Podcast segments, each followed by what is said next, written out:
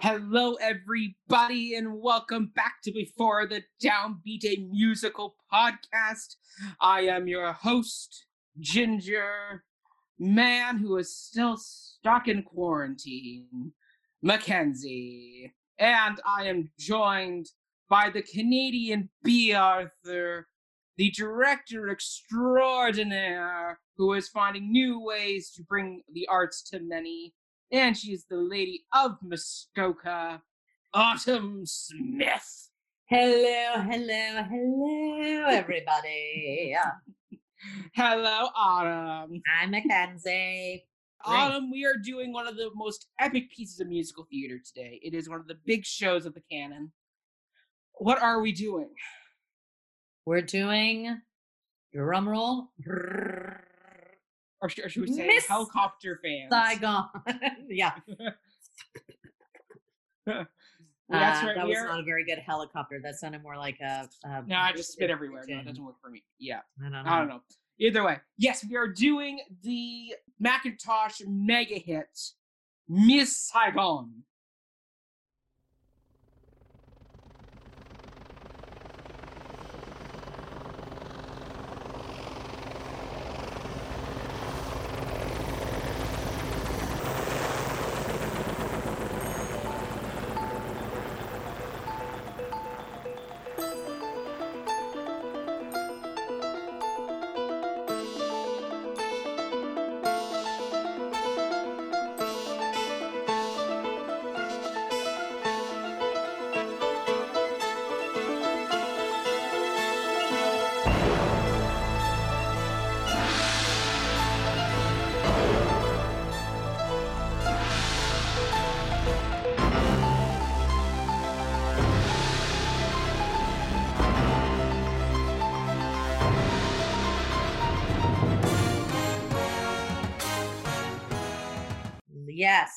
Complicated bit of awesomeness that it is. It is a controversial piece of awesomeness. Yes.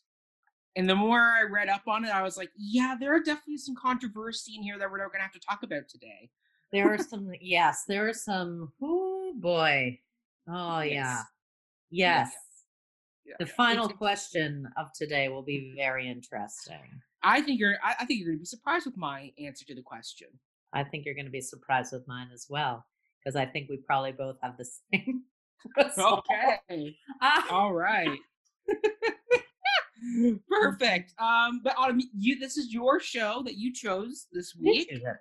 Yes, So because you know you chose particular- you chose the other mega did.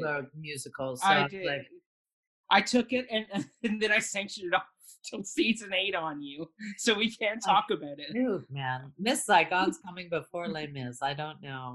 I don't know what world we're in. Why did I choose this? I, I mean, it's one of those musicals that ha- is haunts me. Mhm. So, I mean, I haven't, I haven't listened to it in a really long time, like a Mhm. long time.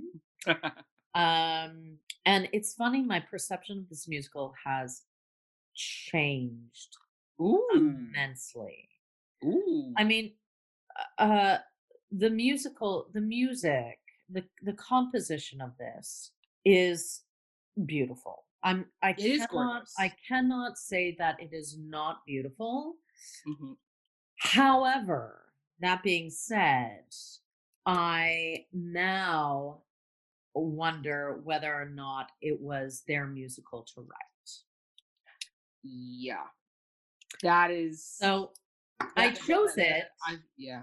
because I knew it would be a good conversation. That is true. That is so true. Like this is going to generate some conversation. I think now in the world where we are reflecting on our art and kind of going, were we the right people to tell this particular bit of story? Do I, I, I, I, I, I, could we have gone? Should we have gone this route? Um. Well, I don't think Puccini was the right person to tell this story either. Well, I mean, this whole story is based off a French book, so I uh, know. So, I- so it all ties back to the French either way. Um. and the uh, the Italians and the you know, Yes. French, Well, Italian, it's, French well, it's, again. exactly. It ties back to that whole Western European Orientalism fascination.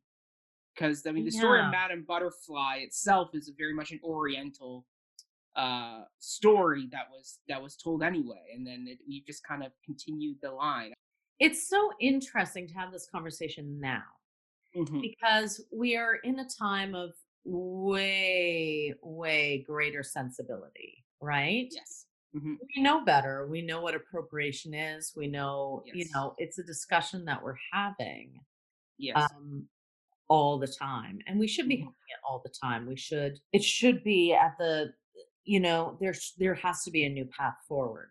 Um, There does. so I think, you know, I'm not excusing it. I'm not Mhm. excusing this uh, appropriation of voice. hmm Um, but I'm also uh, like I'm also sensitive to the the time that it was written in Yeah. and there Late eighties. yeah, and even Puccini, like Puccini no one had this conversation during, you know, No, now. Times or not even No. Victorian times for Puccini, but during that time, like the 18 to 1900s. Mhm. Yeah. Um, people are like, "You're nuts! What are you talking about?" But like the the Miss Saigon, just it was before this conversation, yes. and like uh, the bigger conversations that we're having now. That's Yes. not to excuse it. We'll get we'll get into um, our last history. question Yeah. of whether or not it should be redone um, Yes. later on. But Mhm. I think, you know, it's problematic. This is overtly appropriating hmm this this musical. I don't want it to be Yeah. because it's beautiful. It is beautiful. It's beautiful. Um, but it's also, you know, it's glorifying Western ideals. It's It- it- oh, misogynistic. mm. It's I- very misogynistic. It is. It is very misogynistic, but I do question whether or not it is idolizing Western ideals because it's written by Frenchmen who are looking back at the Americans in the Vietnam War, going, "I don't know if you should have been there." Like, I, I, I, I they are they are asking the question, and really, and, and really, some of their lyrics are very much kind of pushing. Uh, like they're kind of criticize, like they're kind of taking both. I, they're, they're- straddling a line, which is kind of interesting. Where like you know, have you, you get this, you get the Vietnamese characters Mhm. wanting the American dream. And I think that Right. I I don't know. I think there's a better way to do it. I think there's a I think so too. to I think so too. But speaking of characters, Autumn, Yes. for people who don't know what the heck Miss Saigon is about, even though it is one of the most known musicals, mind you, I think it's more well known for a helicopter than for the actual story. Yes. But uh, what is Miss Saigon about? a helicopter. Just kidding. No, it's set during the Vietnam War and um, the end of the Vietnam War, to be the exact. end of the Viet before the fall of Saigon. yes. Just it it it borders on pre fall of Saigon by like two days Yes. and post uh, fall of Saigon by three years and the Mhm. communist regime taking over. Yep. And um, uh, it basically is a Romeo and Juliet love story. It's kind of like Titanic with Jack and Rose, where Yeah. basically you take a love story and set it against a really dramatic backdrop yeah, setting.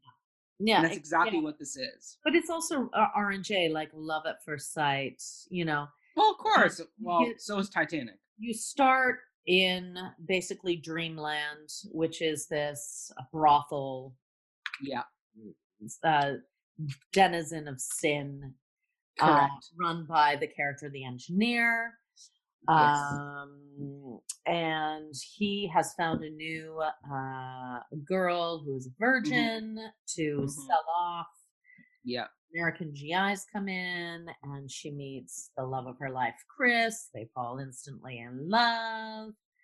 Uh, actually, Kim is bought for Chris by his friend John. Correct. Um, they spend a night together. It's passionate, it's hot. They fall in love. They have this kind of pseudo marriage, I guess. I don't know if it's really legal, whatever. To Kim, it's real. To Chris, to I don't Kim, know if it's real. real. To Chris, it's real in the moment. Um, I don't know if it is. Like, like in the most recent production, you watch him going through that whole scene, and he looks the actor playing and played him. I, I put him as a very confused I can't talk about. it. person. He reminds me of Matthew Morrison, and you know how I feel about Matthew. so either way, so either way, so, so they find each other in the bar. She gets bought for Chris.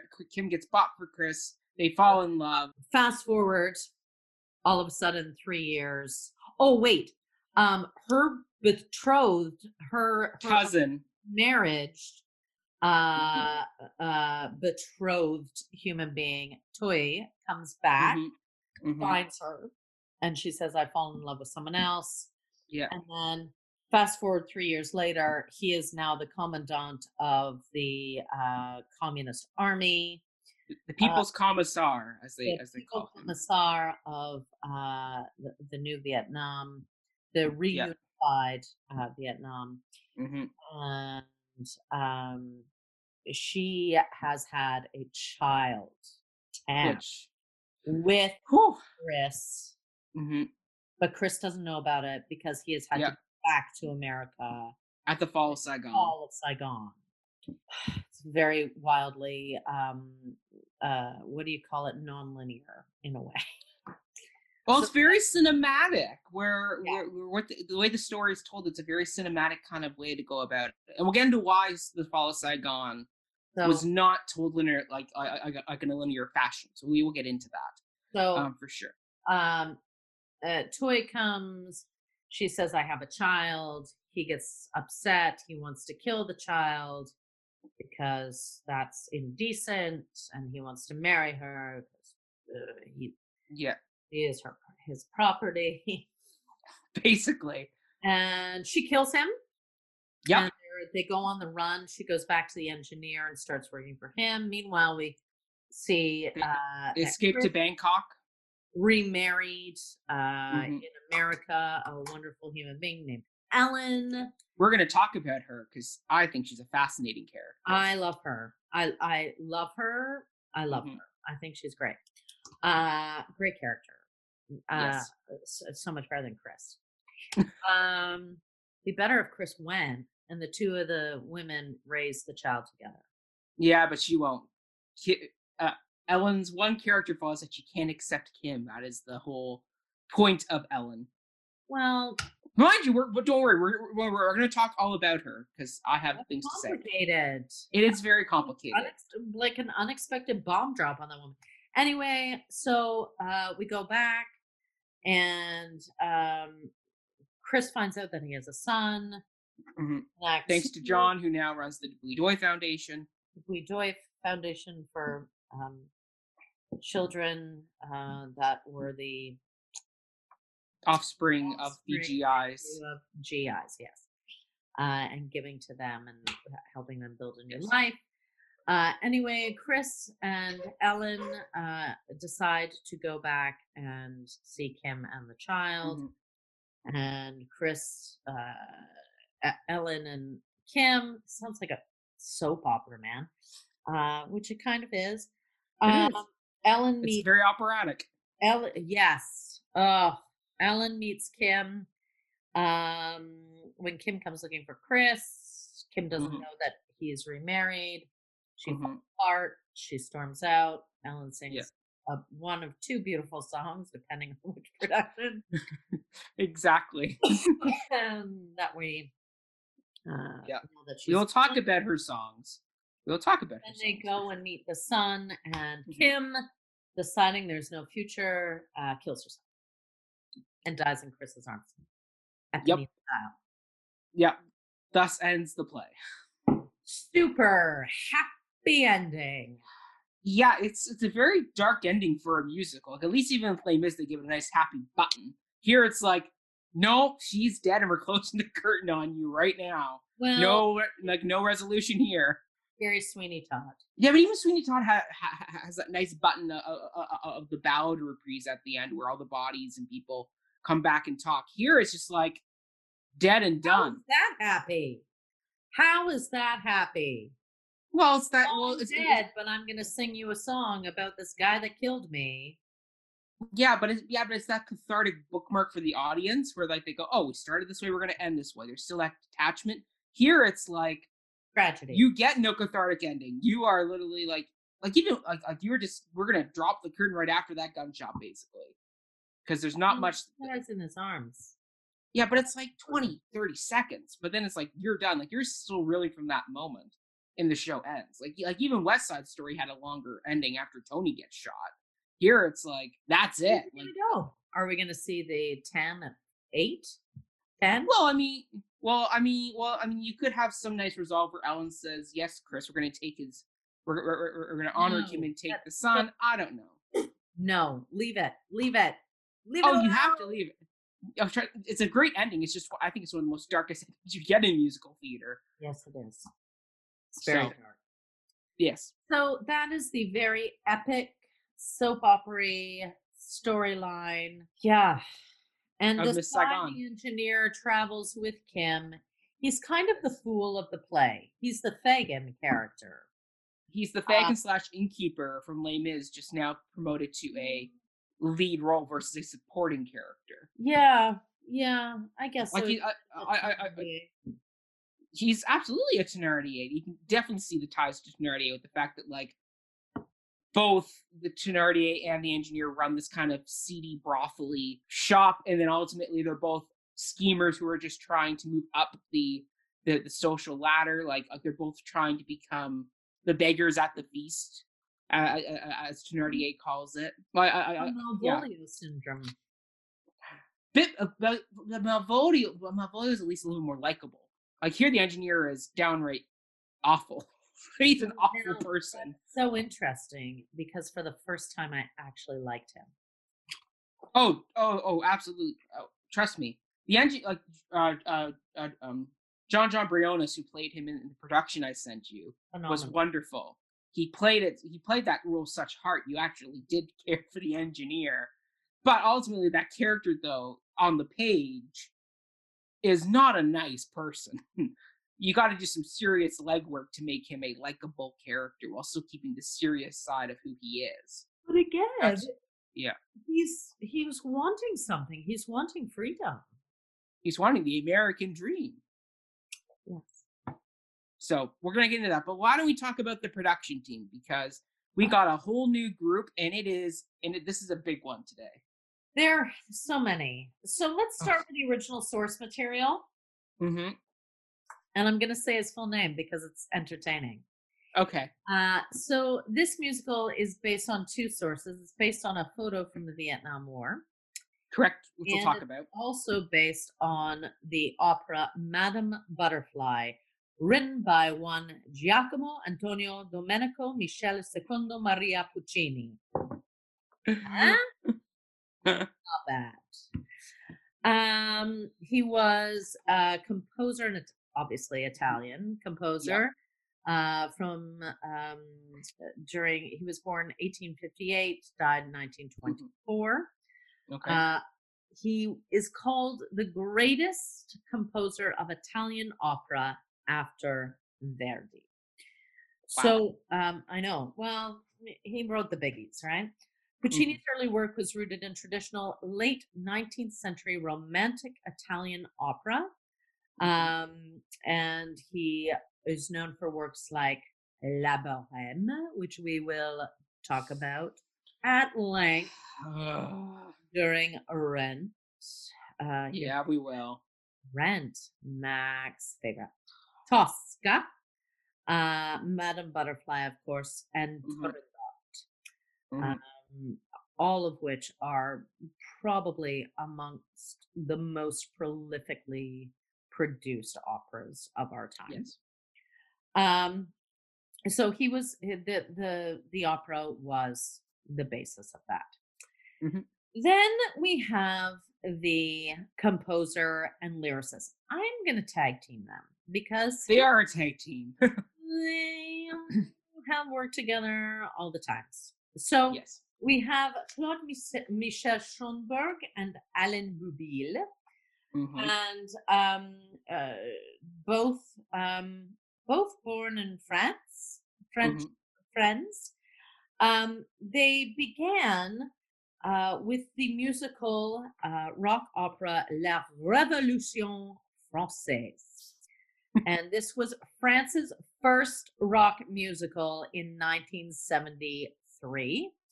Uh, fun fact uh, Claude Michel Schoenberg also played the role of King Louis the 16th in the show's production that year.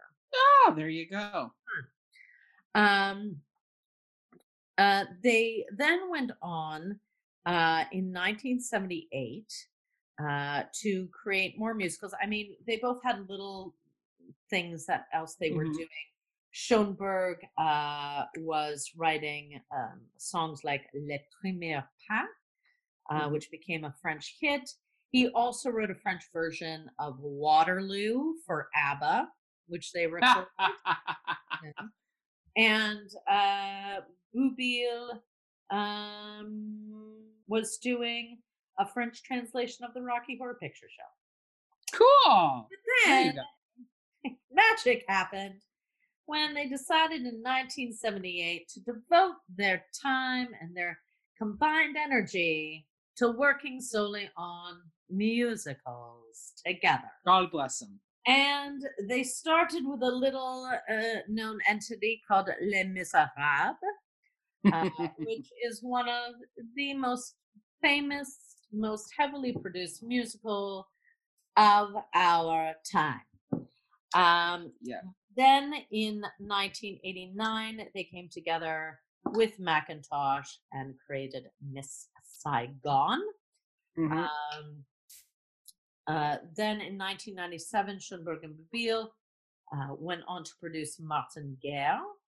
Uh, the musical won an Olivier Award and went on to uh, go through the States and the UK.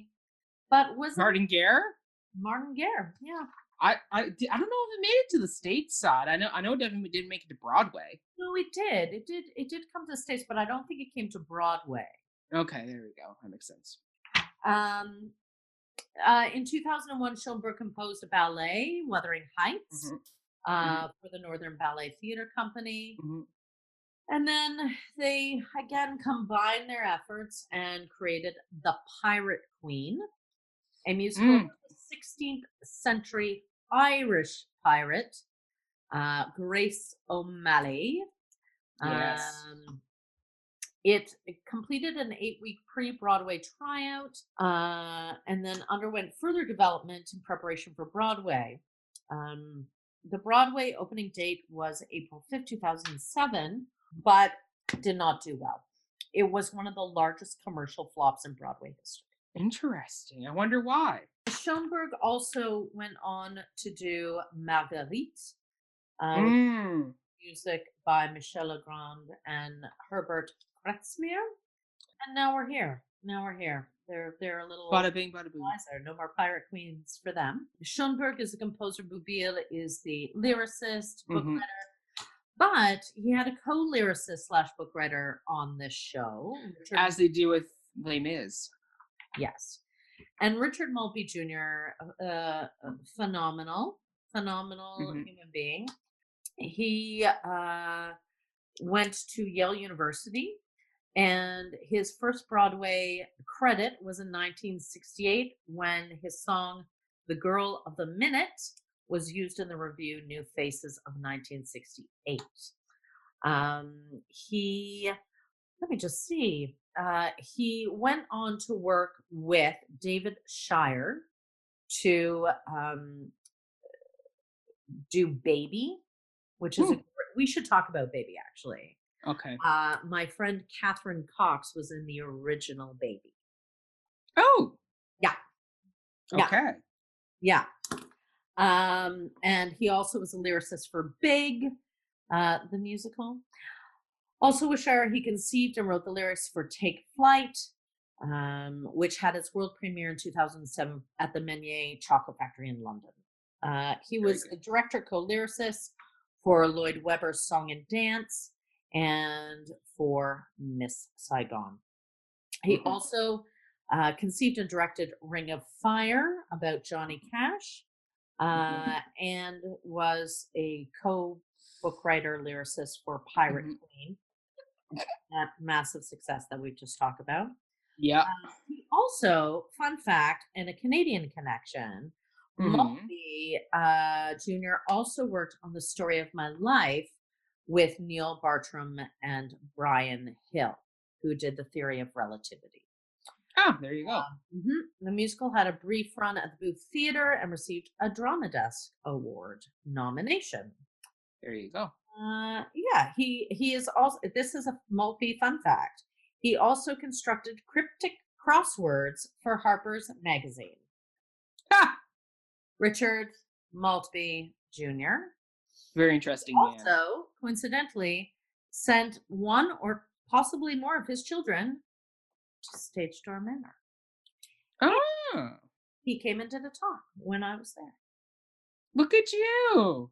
And um, um, all round, I know this man. That is that is wonderful. I don't know him. Then Who's next? Uh, yeah, who do we got? we move on to Monsieur Directeur, Yes. Sir Nicholas Robert Hytner. And I think this might be the first time we have talked about Mr. Hytner. So I'm he- it is. gonna be a little is the first time. because I love this man. I think he is amazing. Um, so he uh was the director of Miss Saigon, obviously, that's why we're talking Mhm. about him, but also of the shows The History Boys, which is one of the places where James Corden first got his first shot at uh, Huh, awesome. And Then he directed One Man, Two Guvnors, starring ah, James James Corbin. Corden. Mhm. Um, Hytner uh, was born in Manchester. He uh, went to university in Cambridge, where he studied English. Then uh, he he was doing some acting. However, he did not consider it his strong point. so he directed uh, some productions, including uh, "The Rise and Fall of the City of Mahagonny" by Kurt. Weill and Bertolt Brecht. Mhm. Um, after leaving Cambridge, Hytner's first paid job was an assistant to Colin Graham at the ENO, the English National Opera. Mhm. He is a big opera guy.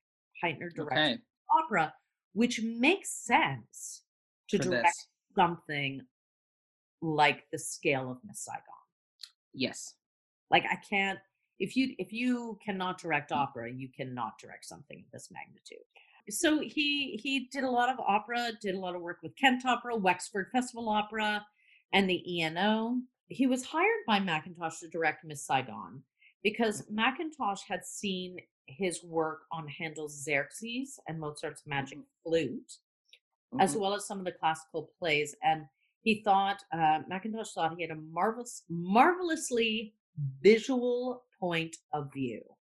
Mhm. Um, so I guess when you have a helicopter, Oh, actually, actually, we're we, we, we- we're going to get into his opinions on the helicopter because they're actually very interesting. I bet, I bet. Um, Hytner says, for me, it just felt like a huge lark. It was gigantic, and I was into gigantic at the time, so I threw everything I Mm. knew at it. It was big, honest, moving, rash, kind of crazy. I Mhm. had no idea that it would take off. Ah! Love it. I love it. Um, in 1990, he was appointed associate director at the National Theater by uh, then artistic director Richard Eyre, who I have a huge, huge uh, respect for. Um, and he went on to direct Alan Bennett's Madness of King George, which consequently became his first film. In 1994, Richard Eyre announced that he would be leaving the National Theater uh, in after a three-year period, Mhm. uh, and he tried to encourage Hytner to apply for the job, but Hytner said that he basically wasn't ready, and they needed someone. Um, he said, "What did he say?" I'll, I'll give you his quote. Uh, it made me begin to think about the vision that is needed to to in such a position and the fact that this needs refreshing under every directorate. I very much felt that you have to have a big idea in order to put yourself forward for such a role. And as Hmm. I didn't have this kind of idea at the time, I decided not to apply. Yes, Good for him. man, you got a lot of integrity. Mm-hmm. More of you, please. Uh, so Hytner went on to direct more films, The Crucible with Daniel Day Lewis. Funny Yes. about that earlier. Uh, the work. Object of My Affection and Center Stage. Um, uh, he also, fun fact, going back Mhm. to Chicago, he spent 15 months developing a film of the musical Chicago, um, which was set to star Madonna. Oh, I don't think that works. No, but the the the project didn't. It, it just it didn't happen, and it went Thank on God. Be what it was going to be with Rob Marshall. Good. Um, Much better. so um, after Eyre left, the person that got the directorate was one Trevor Nunn. I was about to say, Trevor Nunn was, somewhere shows up in this National Theater Yeah. story. So, however, after Nunn left, Hytner felt that it was finally his time um, to step forward and be be the new artistic director of Good for him. Amazing Space. Um, and he took over from Nunn in April 2003. Uh, under his leadership, the National innovated with Sunday openings, live cinema broadcasts of the National Theater live sort. That Great. broadcast around. That's thanks to Nicholas Hytner. Good. Well, it's fantastic. I love I love NT Live. He offered large numbers of reduced seats to people's to make theater accessible to everyone. Like talk about creating a lasting change Yes. a legacy mm-hmm. rather than trying to band-aid the problem. Yeah. And I wanted to give him his just due because I don't know if we'll talk about him again. He's more of a drama guy. But Yes. This was big. This was his big Musical. and I think, you mm-hmm. know, he he really has done great things for theater in England. hmm Um, and he he um, he created genuine response to Mhm. making a better national theater, and I think Mhm. that's amazing. Um, Hytner is on the board of trustees of the Royal Opera House, and uh, he is a patron of the London International Festival of Theatre, High Tides Festival Theatre, and the Shakespeare Schools Festival. Beautiful. Um, he was elected an honorary fellow of Trinity Hall, Cambridge, uh, and was visiting professor of contemporary theatre at Oxford. I love that. Good for him. Visiting professor. I'm gonna steal that. Mhm. I like that. I'm just dropping in. I have things. professor. you know, visit professor. Oh, Yes. I'm Ariana. No, I'm a visiting professor. Um, thank you, Nicholas. I'm stealing that language. Uh, Hytner was knighted in 2010, and in 2014, the Royal Northern College of Music announced it was to confer honorary membership of the college upon him. Good. Um, and in 2014, he was awarded an honorary fellowship of the Royal Academy of Arts. Mhm. So He's basically done it all now. People, people know, people see that he has made change. Um, now the show wouldn't be anything without like the insane uh, choreography and musical staging, which was up to Bob Avian, hmm an American choreographer, theater producer, and stage director.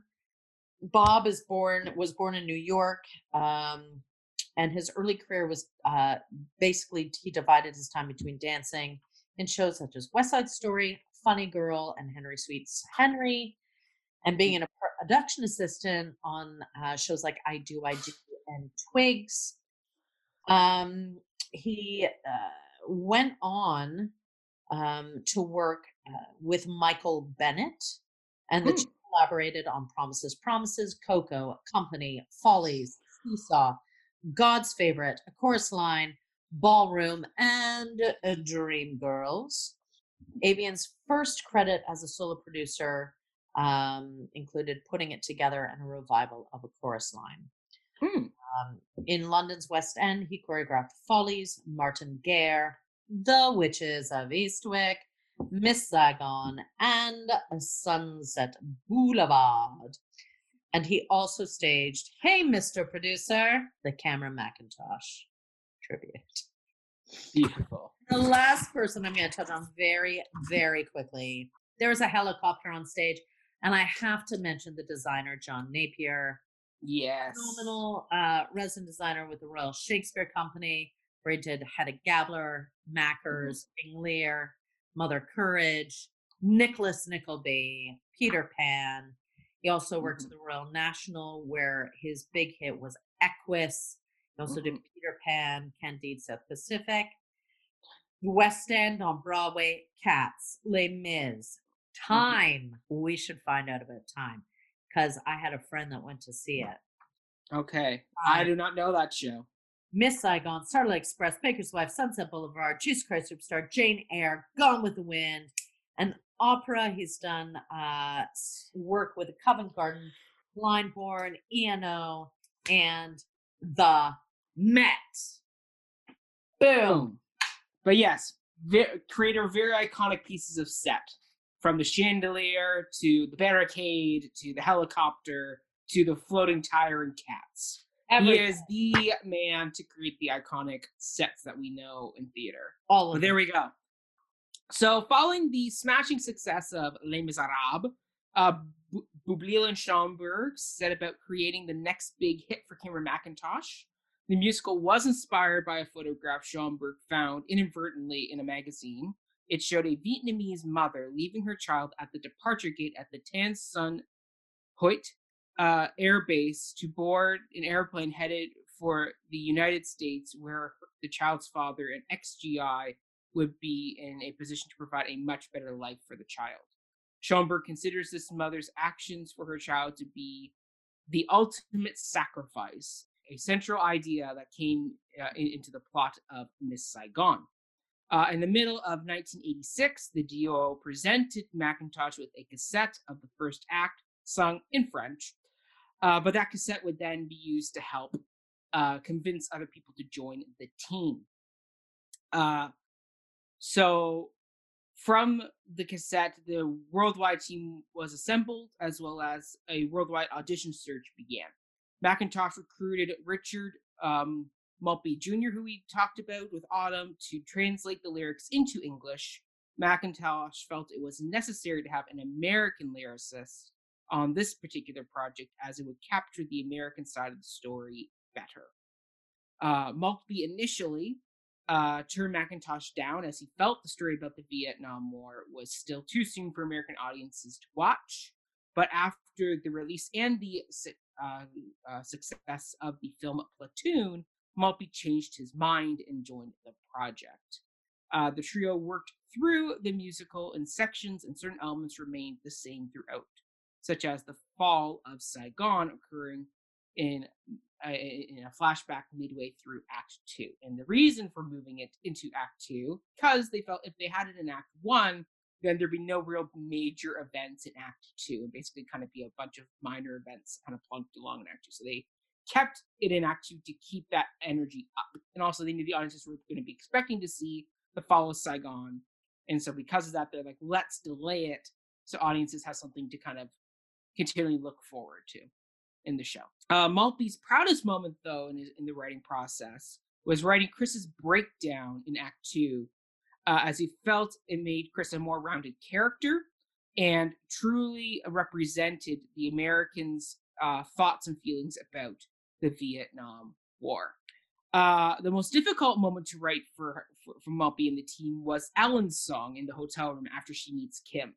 This was difficult as the audiences are invested in Kim, yet they also didn't want to villainize Ellen and tried to make her as sympathetic as possible. So they wrote a song called Her or Me.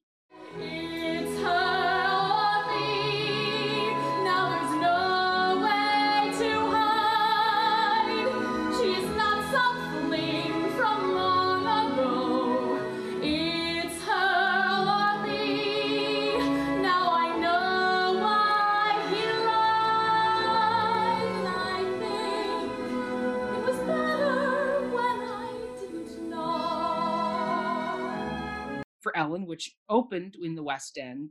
Uh, however, they felt it was too cold and selfish, and it was changed to the song Now That I've Seen Her.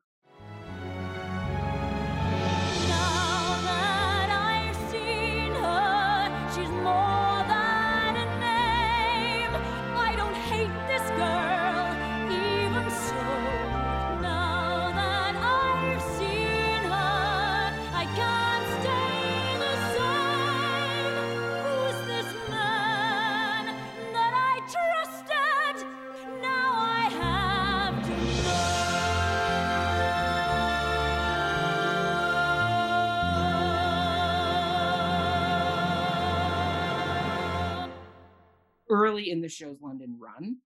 Uh, the 11 o'clock number, The American Dream, uh, took quite a bit of figuring out uh, because the original concept lacked a catchy lyric and and a full in a, in a, in a full concept.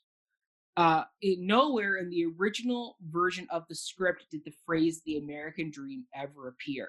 However, it was a uh, roughly translated line from from from the song the movie in my mind. So they had that line just lying on the table, and then when they were trying to rework that number, Boublil realized that the phrase uh, "the American Dream" fit perfectly with the melody. So ultimately, when that happened, it just unlocked the door for for them, and thus the American Dream was born. That's so interesting Right? that it came from movie in my mind. It is well, yeah, because the original title in French for movie in my mind roughly translates to the American Dream, but they felt that didn't quite work melodically with that song, so they kind of changed the song to the movie in my mind. But they still had that line just lying around, and mm-hmm. ultimately kind of just was like, oh, we have that, we can use that. So once again, creation process. Never throw out your notes when you cut a cut something. It could come back later on as as a, as a little gem or sometimes it's just a bad idea that should be cut. Um, then, at some point during the writing process, it was thought they were going to take a note out of the Lloyd Webber and Rice book and make a concept album featuring pop singers doing various songs. And it went as far as having pop versions of the song written, and the album was started to be uh, recorded until Mackintosh stopped everything and pulled the plug, as he felt it demeaned the show. So that was it. Uh, the other big thing was that Kim had an extra ballad in the show called Too Much for One Heart. However, they felt the show was already very weighed down with ballads that they're like, can't do it. So they cut the ballad but kept the melody and turned it into the song Please in Act Two instead, which works much better as it is a duet. Mm-hmm. So we, which is just the duet sung between Kim and John when John comes to meet Tam at, Mm-hmm. uh, at at the brothel where Kim is working. But there we go. That's the writing part of the story. Uh, so when it came to hiring the director, Mackintosh turned to National Theater director uh, Nicholas Hytner to do that. We just gave a big long bio for him. love him. But yeah, but Hytner was first intrigued by, for the concept with by doing Madame Butterfly set against the Vietnam War. He thought that was a great idea for a show. And so he was like, yeah, sign me up. So Cameron Mackintosh gave him an early draft of the script and the cassette in French of Act One, because that's all they had from Boublil and Schoenberg. Uh, but he signed on to work right away and helped start it, and he started to solidify the show. His goal was to ensure the staging of the show had that cinematic quality while still being able to go in for the close up of the four central characters of Ellen, John, Chris, Kim, and I guess the engineers. Five central characters. Uh, but either way, this whole thing was to do this mix of wide cinematic ensemble moments with a zoom in on on these particular characters. well, I think he had massive success with that. Mhm. I mean, He did. aesthetically, aesthetically, Mhm. this is a cinematic masterpiece on stage. It is. It is. like everything. I was watching. I was watching this version. I'm like, is this a is this a film version of It- this? It's pretty darn close. It's pretty darn close. Like, I, I, we're yeah. that's yeah. his. That's his touch. I mean, he Yes. was great. hmm Yeah, but there we go. Uh, so the one element that was already built and decided upon before he was hired, though, was the iconic helicopter. So Hytner, however, was not a fan of this set piece slash prop. he was not. He, he felt the show didn't need it, and that it was more a vanity gimmick than an, than an essential part of the show. However, he realized that he that, that, that, that you could not do the ma- the big scene without it, and that it was definitely going to be a major marketing feature to help sell the show to audiences. So the other major thing that Hytner has come out saying he regrets about the original production is that in the opening of Act Two for the Bui Doi moment, there is arc there's an archive video that is shown in all the productions. That's something that Hytner worked on with an um, with a film archivist to create, and is something that he has vehemently said he regrets ever doing, uh, as he felt that. So, well, sorry to quote him directly, he said, "I was horrified and upset by the fact when I saw this moment occur on stage as this fake fundraiser was using and exploiting the distress of real children, not to raise funds on on their behalf, but to create three to four minutes of theater." Mm. Uh, yeah. So while this one has impressed audiences, particularly on the state side of things, Hytner has always felt it should be cut from the show. He says you could do the number without the video. He, he- he says my original concept of basically John showing a video at a fundraiser, you don't need the video to to make to make that moment work. However, he has been repeatedly outvoted on cutting the video by by the production team. So that is why it has Wow. stayed. I you know what I love? I love when a director looks at their work Mhm. and and self edits. And says, Yes. no, there's this is unsavory. Yeah. Like bravo, Nick. Like this is why I have full respect for this man.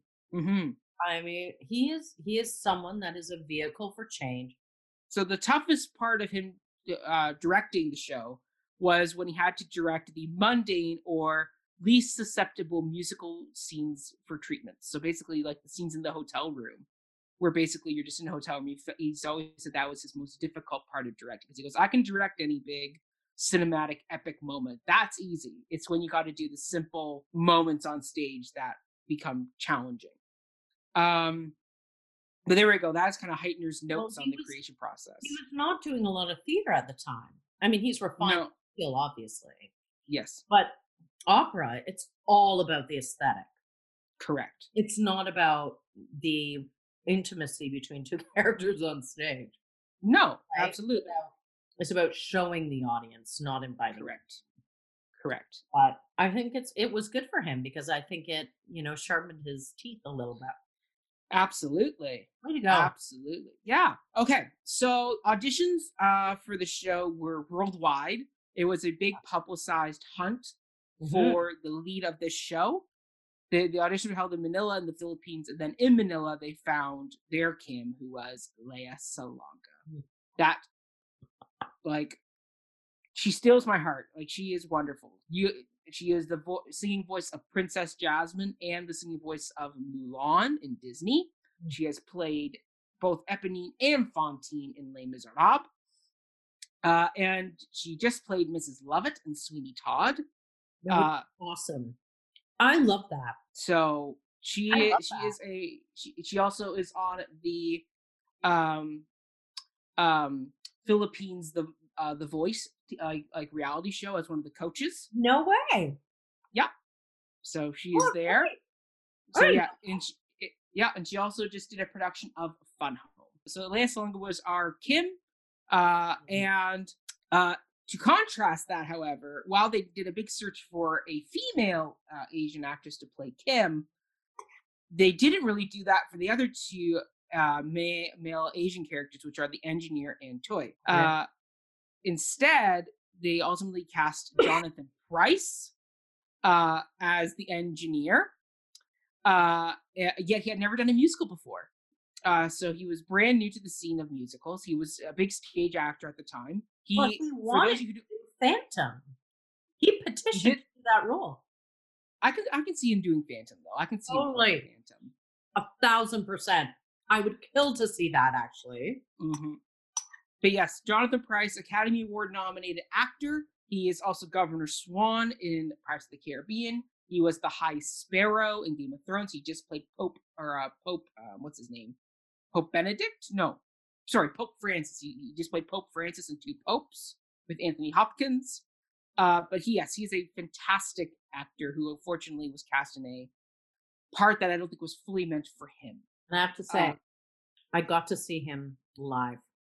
Do the engineer? No, I, have never seen Miss Saigon live. Oh, right, right. No, I saw him do Pinter's Caretaker. Ah, okay, I can see that. It was I can totally see that. it was unreal. It was unreal. Well, he's Jonathan Pryce. I mean, the guy can do no wrong. I love him. Um, he, he's him. a wonderful stage actor. So he was cast as the engineer. Um, Mm. but once again, it was the once once again that created some controversy, which we're going to get into momentarily. Mhm. Uh, the other person, that, the other big name that was cast was Simon Bowman, who was part of the original production of Les Miserables and had recently taken over the role of Marius, which is where Mackintosh spotted him and plucked him out to play the role of Chris. Also, another original Les Mis alum, Peter Polycarpou, who plays John, was also one of the original Barricade Boys Hmm. as well. So, and he brought him out to play John as well. So there we go. Uh, on July the 3rd, the first rehearsal was held. Uh, the rehearsal period lasted a total of eight weeks. Uh, during the rehearsals, uh, the production started facing its round of criticisms, particularly with the casting of Keith Burns as Tui and Jonathan Pryce as the engineer, as they are both white actors playing um, Eurasian and Asian characters, and they wore eye prosthetics and bronzed their skin. uh, this very much made people relate that to a minstrel show. It's very blatant yellow face, as as as people would call it, uh, and it wasn't the biggest best thing for the production to do. But they changed it, didn't they? Not till they later on in the run. Yeah, but they altered the prosthetics. They did alter the prosthetics, but they still like if you watch the original documentary, that you can still see them adding on some type of prosthetic to make to get to, to, to give them to particularly give the white actors a more oriental look, which yeah, it's a thing that happened. Not the best thing for them to do. Cameron Mackintosh, not your best moment. Uh, it the show opened uh, at the Theatre Royal, Drury Lane on September 20th, 1989, with the cast including Lea Salonga as Kim, Jonathan Pryce as the engineer, Simon Bowman as Chris, Peter Poly- uh, Polycarpou as John, Claire Moore as Ellen, and Keith Burns as Toy. I Sorry, Tui. Tui. Claire Moore. Love her. I love her. Don't I don't know much about her. She's not one of the actresses because I know like down the road, like Ruthie Henshall's played Ellen. Uh, we're gonna get into who played it on Broadway, who's another very famous actress who did the Broadway run. But yes, Claire Moore, fantastic. Um, Uh, their show was say that Yeah. Peter Jöback of Yes. Eastwick took Mhm. over Chris. ah okay. I can see that. Yep. I can see that. 97. There you go. Ta-da. I didn't- that that totally works. I can see that working really well. Uh, the musical did receive very good reviews uh, from a few outliers who criticized the show for doing the topic of the Vietnam War in a musical setting. They were like, "Yeah, "You shouldn't do that," but what are you going to do? Funny though, a lot of the positive reviews came from people who gave Les Miserables negative reviews when it came out. So talk about a 180 change of, of theater critics.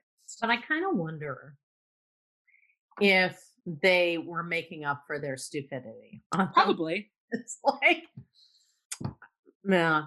I wonder if they ever backtracked. I wonder if they ever took it back.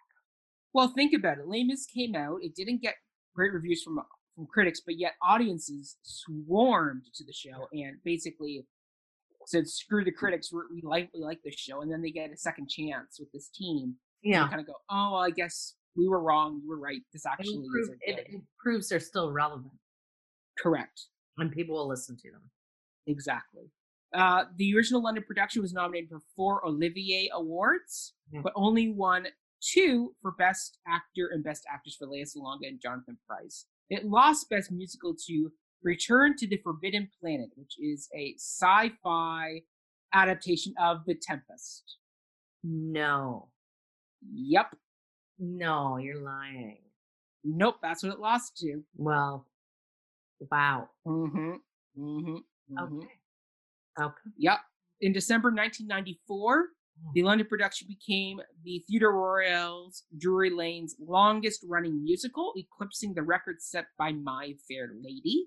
Wow. Uh, it closed on uh, on October 30th, 1999, running a total of 4,264 performances. So there you go. And what the Theatre Royal right after? Witches of Eastwick. Da, da, da. Yes. So the show it closed 1999, but then uh, it did make the Broadway transfer in the spring of 1991. Uh, however, the transfer faced several hurdles in regards to Jonathan Pryce and Lea Salonga coming over with the production. Oh. So the production, uh, when it transferred from London, uh, London to New York, the Actors Equity Association refused to allow Pryce, a white actor, to recreate the role of the Euro-Asian pimp, uh, uh, uh, the engineer in America.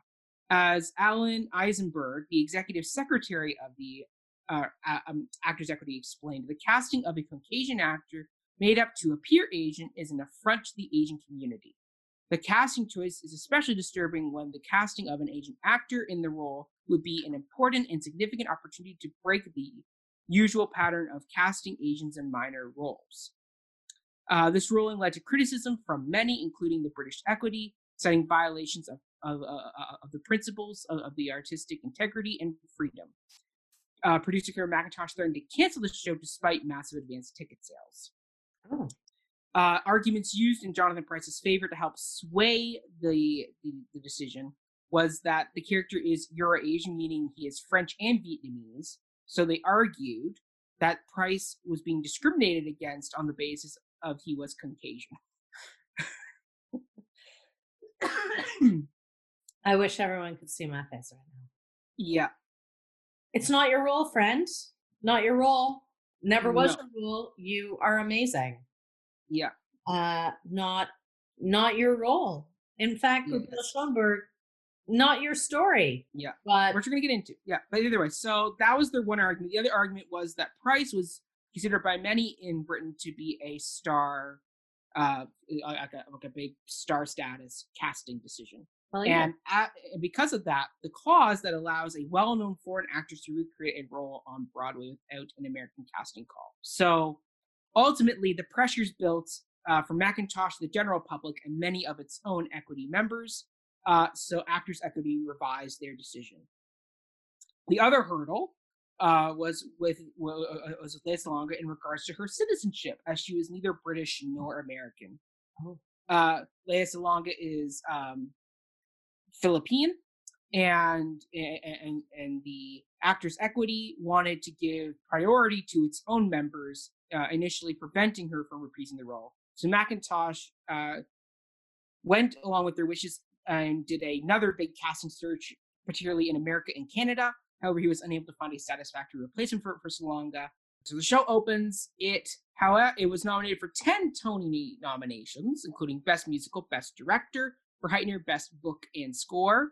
Uh, however, it lost basically all its awards to the Will Rogers Follies. It, uh, however, won major awards for Lea Salonga, Jonathan Pryce, and Hinton Battle as as Best Actor, Best Supporting Actor, and Best Actress. But yeah, in 2014, uh, there was a major West End revival mounted to coincide with the 25th anniversary of the musical.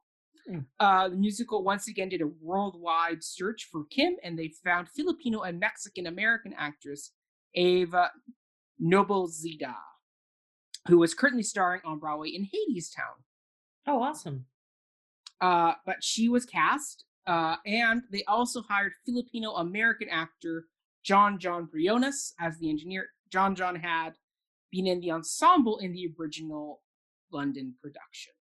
He's the and he one. had gone Jon Jon was the one that is on that video, though. correct, Anniversary. correct. He's phenomenal. He is. He really is.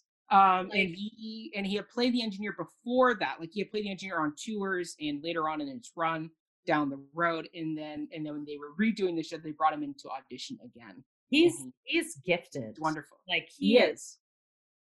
He's special and and Yes. just ah, he's so good. he was he was in the second season of American Crime Story, playing the father of of, of Andrew Cunanan, who was quite a uh, slimy businessman who cheated the family out of a lot of money. Uh, but he but he's a wonderful actor. Every time you see him pop up in something, it's wonderful. So he is fantastic. But yes, he was cast as the engineer. Uh, and the production ultimately transferred with Ava and Jon Jon to Broadway in 2017. He's he's brilliant. He is. He really is.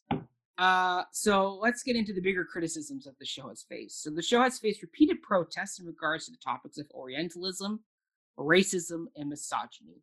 In 2010, Fulbright Hayes scholar D. Haidu Haruma states that it is time to see the real Vietnam, not the Miss Saigon version. Whether or not America is ready to see it uh, is i- i- i- is the real one is up to question.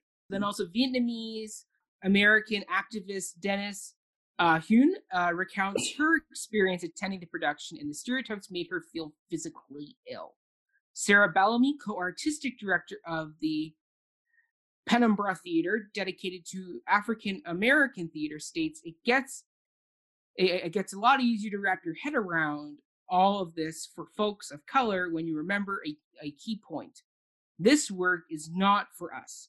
It is by and for white people using people of color, tropical climes, pseudo cultural costumes and props, violence and tragedy, and the commodification of people and cultures to reinforce and reinscribe a narrative about West uh, about white supremacy and authority. Yeah. Bravo to um, Mhm. Uh, Sarah Bellamy. Very, very accurate. Yes. Uh, there has been attempts to try and uh, have discussions about it. The Overture Center for the Arts, who was hosting a touring production in Mrs. Saigon in April 2019, had scheduled a panel discussion to showcase Asian American perspectives on the musical's treatment of, of Asian characters. The center then postponed the panel discussion indefinitely, prompting a teach in by the panel's organizers and scheduled speakers. A quote uh, by Nancy Vo of Freedom Inc. says, Shame on Overture for making a profit off the bodies of the Asian bodies and Asian lives.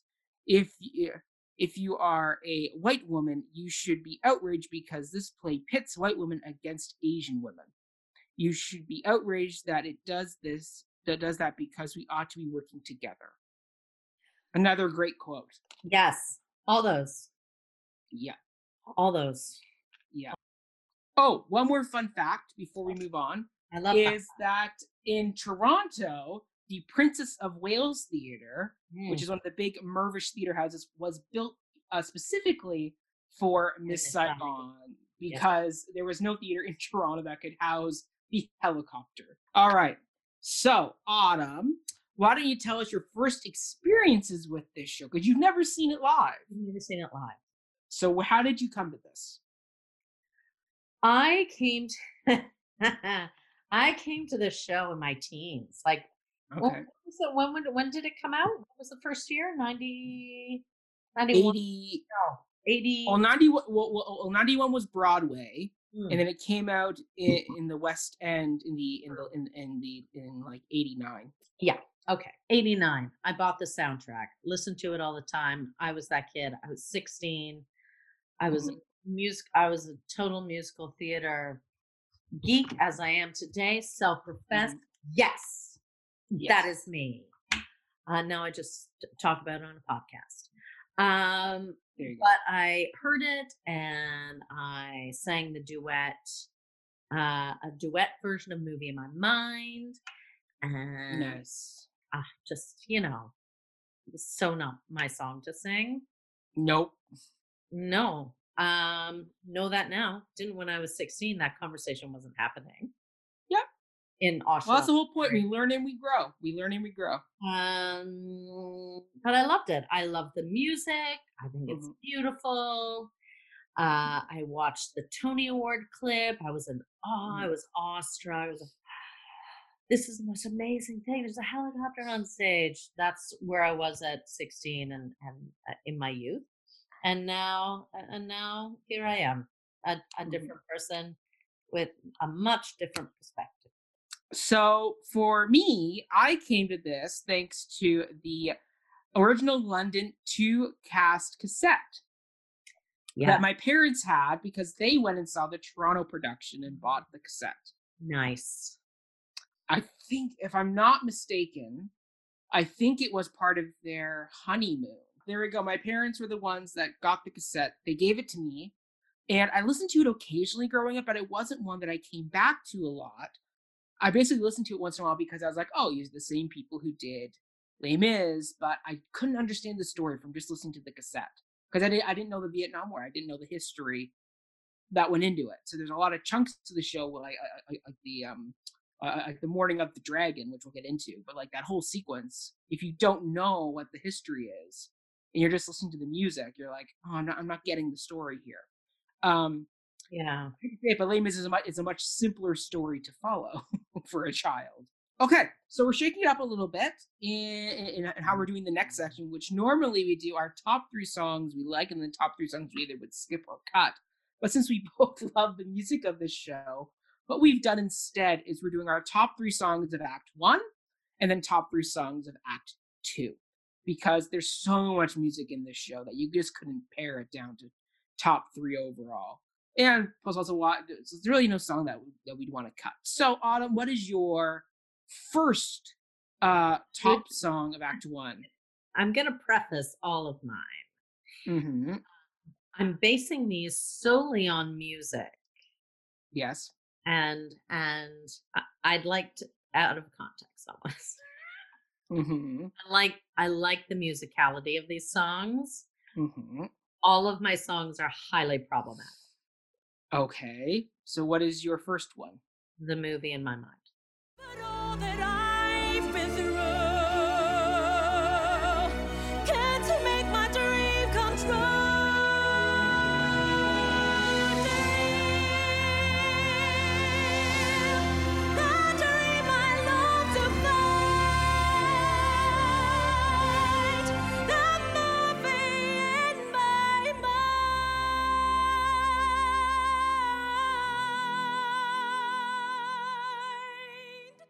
Did not make my list. I love the song. I love it. It is a gorgeous song. um it's it's an I want song. Mm-hmm. For a Um, minor character who only appears in like that scene and basically is G. Van Tranh. gone. I, I, it's just, um, it's great, but Mhm. it's also this, you know, it's it's elevating this Western ideal, like this movie, movies being predominantly done by American, Yep. Hollywood. um, you know, and uh, all she needs is a man to take her to America. It's problematic, but it's so beautiful. it's very beautiful. It's very beautiful, but it shows that perpetuation of Western ideals that were creeping in all over the world yeah. and just how that affected everybody in the situation. Yeah, I- and I- it's yeah. that whole thing of how else is she going to get out of of, of war torn Vietnam? How else is she going to get to America? Because they weren't. It wasn't like they were welcoming in a whole bunch of refugees or anything like that. Historically speaking, it, like uh, it wasn't a big thing. So the only way really to get out was to um, marry a or, or or to get a GI to marry you, or take you back and then marry. True. I chose. So, oh, I said something that made you choke.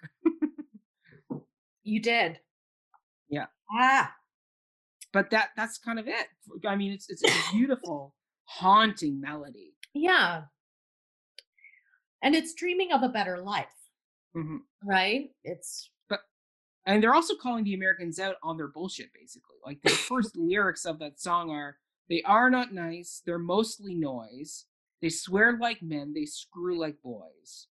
yeah, But yet at the same time, she goes, I need somebody like that to get me out of this mess. yeah. So I, it's, Yeah. it's a gorgeous song. It's a gorgeous song. It is. It is a beautiful song. Mhm. just problematic. Yeah. Okay, so my number one though is the heat is on in Saigon.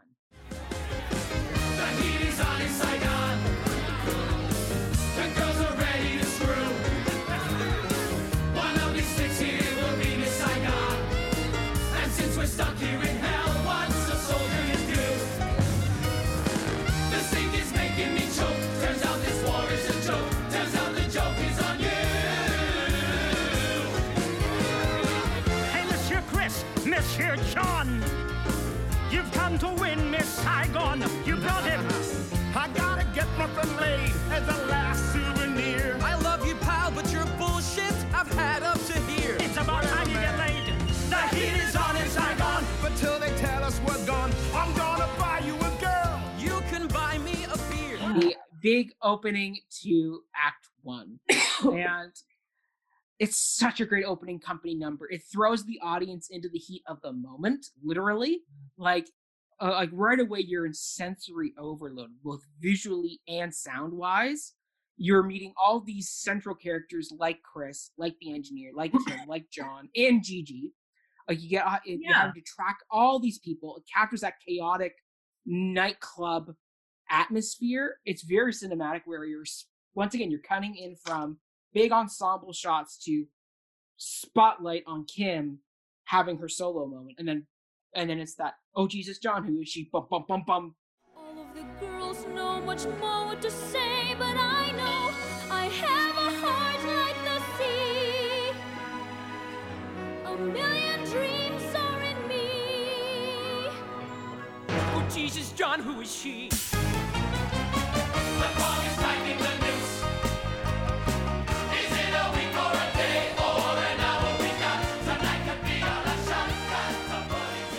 Lights built build out again. And now you're back into the big ensemble moment, and in the music and the in, and musically it's so catchy. Where as an audience you're like, oh yeah, this is like a great kind of fun opening, and then the minute you get the minute it all slows down to movie in my mind, you go, oh, we're actually like, what are we actually talking about here? What am I actually watching? I'm watching these poor um, Vietnamese women being exploited by these Americans And objectified.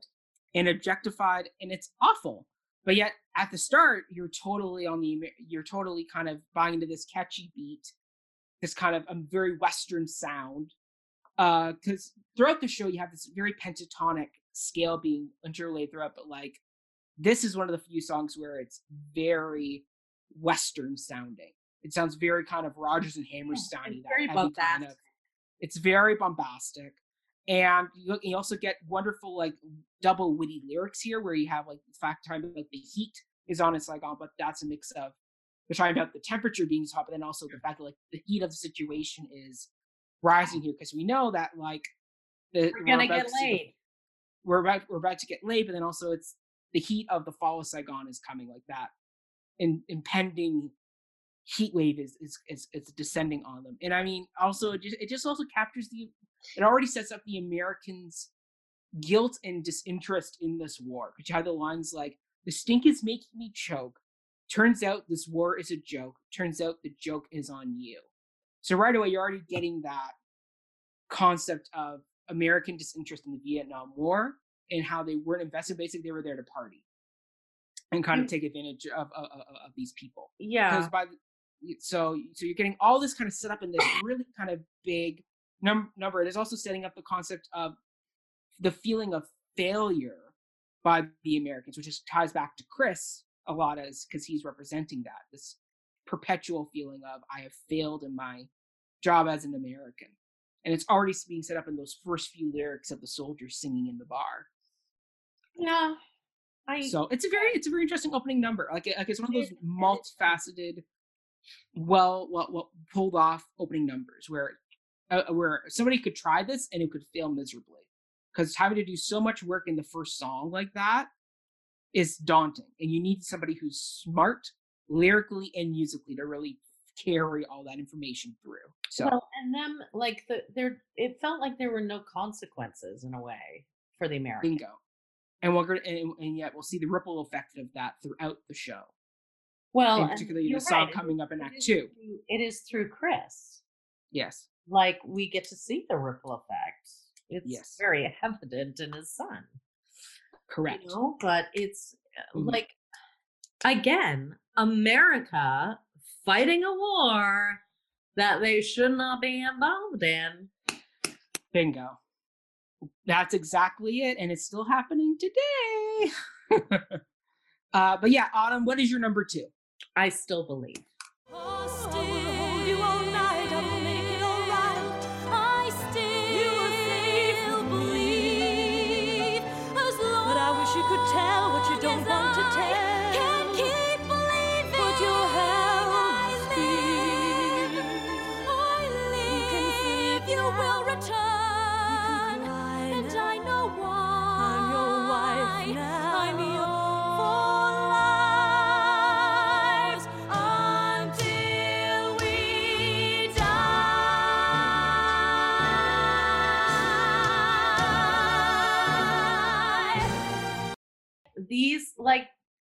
I love the the women singing together. I Mhm. It's a nice duet. It is a nice it I like the love songs. I'm sorry, but it doesn't pass the Bechdel test. but though. it's not it's not a love song per se. It's it's a searching song. It's again, it's an I want song in a It's- way. it's- It's, it's that almost like my friends from Sweeney Todd, where you have two people singing not at each other, but kind of across each other. Yeah. Where but their narratives are there's a shared purpose in it. Correct. And I think I I love the introduction of Ellen here. I love yes. I love Ellen as a character. I think it's mm-hmm. it's it's a hard one. Like it's a hard character to do. She has a very limited stage time to make the audience sympathize with her and it's it's important that you introduce her in act 1 Sally then, you as an audience are jarred by her appearance at the top of Act Two. Well, and you don't go, ah, that stole Chris from Correct. Correct. But yet you get what where she's coming from with this, where she's dealing with this man with basically PTSD, where he's waking up in the middle of the night screaming yeah. and shaking, and she's having to figure this out. a really beautiful um, character, and this song absolutely captures that dual love and it- where it's a it's a love duet, but it's not to each other. no, well, it's weird. Kim is singing to both her son and to Chris at the same time. Yeah, in in a way, but it's really about Chris and about their shared love, even though they don't know it's shared. Mhm. And you know, you know this this this fervent hope that things will get better. That he is Mhm. the. It's also incredibly problematic that he is the salvation. Well, it's once again capturing that American idea that John Wayne's going to come over the hill and save the day. But even for It's a- Ellen, like even for Ellen, that you know, she she is his in a way. I will hold you all night. I will make it all right. You can Mhm. count on me, right? It's all over, I'm here, there is nothing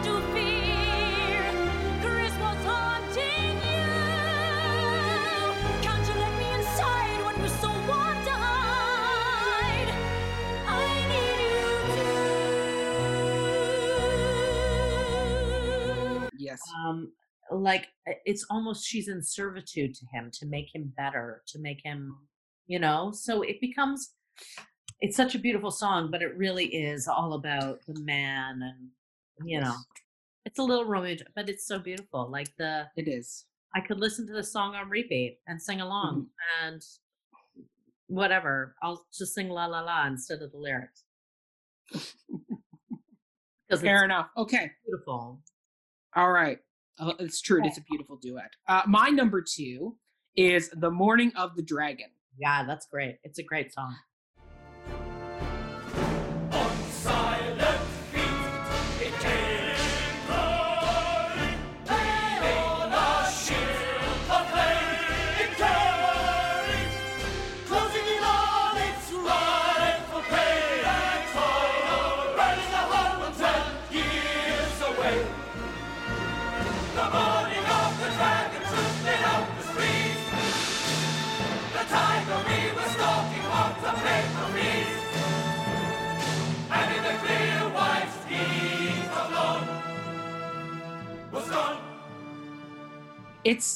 fascinating piece of musical theater where it's the biggest leap in the show where the audience goes from this beautiful love duet between Kim and Chris Uh-huh. with the I think it's Sun and Moon. It, it- that's that that's their duet at that moment in the show.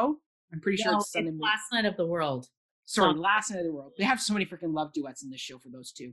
Um, but uh, they, but yeah, so so Last Night in the World, they have this beautiful moment, and then they run off stage, and all of a sudden, you now transport the audience three years ahead, and it's totally jarring. But yet, once again, the show pulls it off by doing simple lines from the engineer, such as Three years of school was nice. In rice fields planting rice. You did good work, you see. Re-educating me.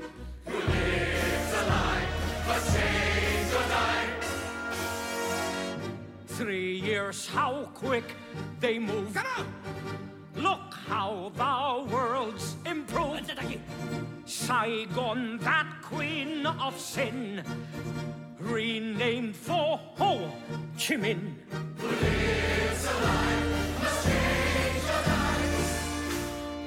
right away you got them it's like okay i know where i'm at in this story Yeah. but that but it's it, it's it's a very it's not as easy as people think as making that jump writing that type of jump and trusting your audience to make that leap is not as easy as you think it is and they pulled this moment off They did. and Absolutely. and and the visuals are so beautiful. It's, this, it's once again it's this anniversary parade that's being thrown in in Vietnam in the new um, uh, uh, Ho Chi Minh City, Mhm. formerly known as Saigon. Uh, so you have all these great kind of dragons and and um, and, and and flags flying. It's very patriotic. Uh, it's very similar to what we see today with things like videos from North Korea and uh, and things like that. It's and regimented. It's it's very much about a better regime. It is. It totally is. And you know, once again, it talks about once again, as the audience, you kind of are kind of getting into this song until you realize, oh, they're talking about how they defeated America. And then and then you have great lyrics and like these are these are some of my favorite lyrics, which is Uh-huh. which is like for example, may all may all our children learn the tide of right will turn, giants fall, tigers burn, someday with the dawn they're gone. Or or um who lives a lie must change or die. And not like there's so much going on and it's that concept that a country will not even distort history, but they'll portray it off in that victorious version that's better for them. It's problematic because it's wit- written, not written, written by two French people Mhm. and one American who are imposing their Western sensibility on this song. Correct. It's their view of how they think the North Vietnamese acted. Like, I wonder if the North Vietnamese were to write a version of the song, what it would sound like. That would be interesting. So, yeah, there we go. No consultation was had about that. Probably not. Nope. "Mm, this sounds like something they would sing. Let's go with Yeah. that. Anna, what is your number three? Well, I'm mixing it up. I'm I'm I'm doing a little shift here. Okay. Um, it's kind of a combo. These these okay. things go together. Okay. It goes from "You will not touch him" You will not touch him.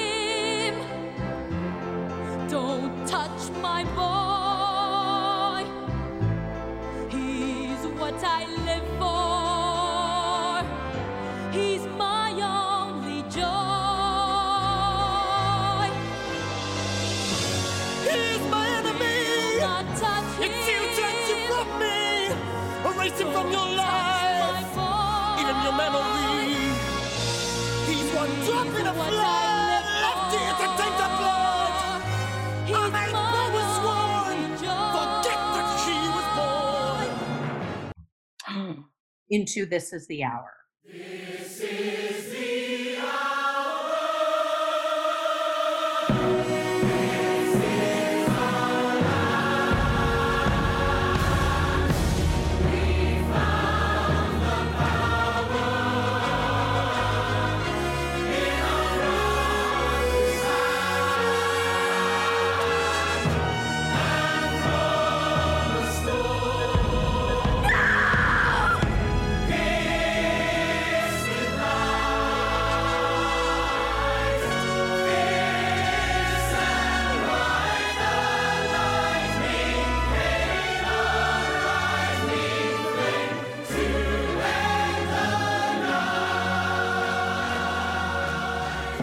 That I, is my number three as well. Yay! I actually we have a match. this as number one, actually, because Okay. I find Thuy such Mhm. an interesting character. hmm Like he is very much about um upholding tradition. Yes. And that is what he knows. And that's what makes him complicated. He is not the villain of the piece. He is fighting for what has been passed down to him, this legacy Mhm. traditional mindset, which is akin Yes. to what Tevye would do. Or, you know what I mean? Like Yes. there's this there's this situation um, Mhm. that is outside his realm of existence, like uh, understanding. Mhm. So of course the child should die to him. Like that that must Mhm. that and the guy I'm not sure who played it in the version that you sent me, but he was fantastic. You could tell it was complicated and he loved her and he didn't want to just own her. He didn't understand. He was lost. Mhm. Much as Chris was lost, only with a little bit more depth. Uh, yes. and it's it's Kim fighting. Like I like yeah. I like that she is given a voice. I like that she is unafraid to protect her child. hmm I think that's great. And that makes her a strong character. Yeah. She is a survivor. So, and then this is the hour. It's that reclamation. It's such a great moment. It's it's powerful. It knocks me off my feet every time we get to that moment in the show. But you're absolutely right. Like like Thuy is such a fascinating bit of character work that Well- needs to be done. And he's and you're right. He's not a villain. Is he? Is he the antagonist of the story? And for Kim, yes. But is he a villain? No. But there are many antagonists for Kim. Everyone There are. antagonists to Kim. It's true. Kim is He, he's he's just the one for that chapter of the story. Everyone else is an antagonist. Chris, he leaves her. He's he screws off and goes and marries someone else. You've got Ellen. She she's an antagonist to Kim. You've got the engineer antagonist to Kim. Yeah. You've got, you know, John, who was the initial buyer of Kim for Chris. You've got Toy, who was the betrothed in an arranged Yes. marriage. Like Mhm. they're all they're like they're all against her in a way. Yeah. Yeah, she's against the world basically. sucks. It's a, a Yeah. Battle for that that character, and Mhm. um, yeah, shoot him. Well, that's exactly it. Like, I, like, I have to say, the most powerful lyrics for me in this whole show, and there's a lot of great lyrics in here, but it's that you will not touch him. Don't touch my boy. He's what I live for. He's my only joy. And I'm sure, Autumn, now that you're a mom with kids, Mm. Eh, I'm sure those lyrics mean a lot more to you now that you have that connection to Don't touch having. Children, Yeah. don't, don't touch any of them. You will. Yep. You will not. You do not want the. No, that's exactly it. Like I've seen my mom be a mama bear, but never to this extreme. But I know that she would, if push came to shove, she would take the shot. I. Like she said it. Like, and it's that powerful moment where, as an audience, you're siding with Keith, even though she's committing murder and killing off the last part of her family. Because Toy is her cousin in the, in the script, um, but she's killing she's killing off the last connection she has to her family. But yet, as an audience, we're totally on side with her because for us, we go, off her family. we would do the, exactly the same thing. She's got one remaining person left. Well, her son, Killing off the tradition. She's yes, she's killing off the shackles correct, of the new regime through her action. Like yes, wants freedom. Mhm. I th- I think you know it's an interesting. That's an Mhm. interesting metaphor that they've painted there by killing him Yeah. off. Her, like the, the cousin of Kim, and yes, well, very true. anyway, But yeah, that whole sequence leading leading with this the hour, it's very do you hear the people sing that moment? Like it's that It is. It is. it's that huzzah, it's that it's that resolve hour. This is our land. We hold the power in the palm of our hand. Yeah. And it's like those that that this is the hour song can be taken and applied to a whole bunch of different situations. Oh, sure. like, like mind you, you have to some lyrical changes because it does talk about Ho Chi Minh at the end there. But the mm. concept of this song that like this is the hour, this is our moment. This is Coming right now. Reformation. Correct. It's good. It's so good. And it's and the fact that it's done basically almost a cappella and it's just the entire cast It's that absolutely. blasting full out. And then the orchestra comes in with that like that big Uh-huh. build and then it's that final verse. It's like, oh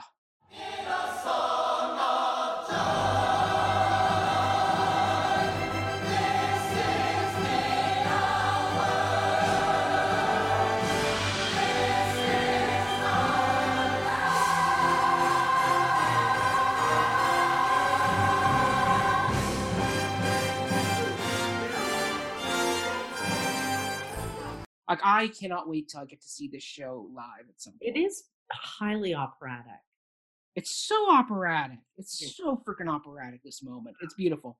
Um, okay, so now we segue into Act Two. Autumn, what is your number one? Please. I dreamed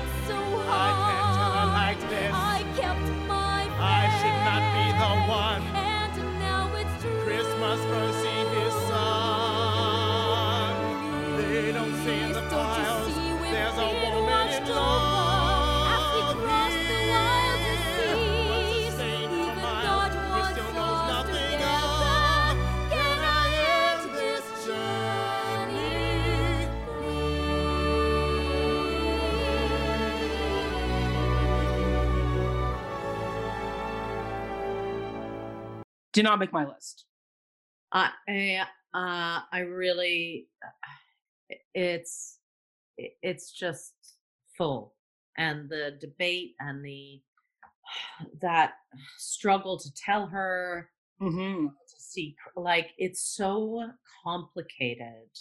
It is, and you feel I- for both characters. Where it's like, yeah, John, I get why you don't want to tell Kim this moment because how could you? Like, it's like she's so emotionally raw and excited. It's like, how can you be the one to bear the bad news? Really, it's not your place to tell. No, it's not. But it's interesting. John is such an interesting character because he's such a wiener in act. He is. He is, and then he comes back in Act Two and changes. like a, but then it's like this bearing of guilt Mhm. and that the weight of it and the con Mhm. like the it's constant for him. Yes. Um, Hence why he starts the Bui Doi Foundation. Yeah. the, the- please though, it's such a beautiful duet. just it's gorgeous. It's Mhm. full. It's full of a huge debate. It yeah. and struggle and Mhm. it's messy and Mhm. uh painful to watch i i love it It's true. It's very Shakespearean in that moment where you're like, if only things had been said a little bit differently in this moment, maybe the ending would have turned out differently. yeah But because John can't bring himself to basically break Kim's heart, he basically passes the buck and ultimately gets passed to Ellen, who is probably the worst person to tell Kim the situation, unfortunately. And no and but yet Kim's moment in that in, in that moment is so heartbreaking because she's so excited. Like, like she has that line, "Tam, we could be breathing the same air as your father. He's finally here." Please, I already know this story. Take us to the USA. When we're finished here, you'll see him. Chris arrived with me today.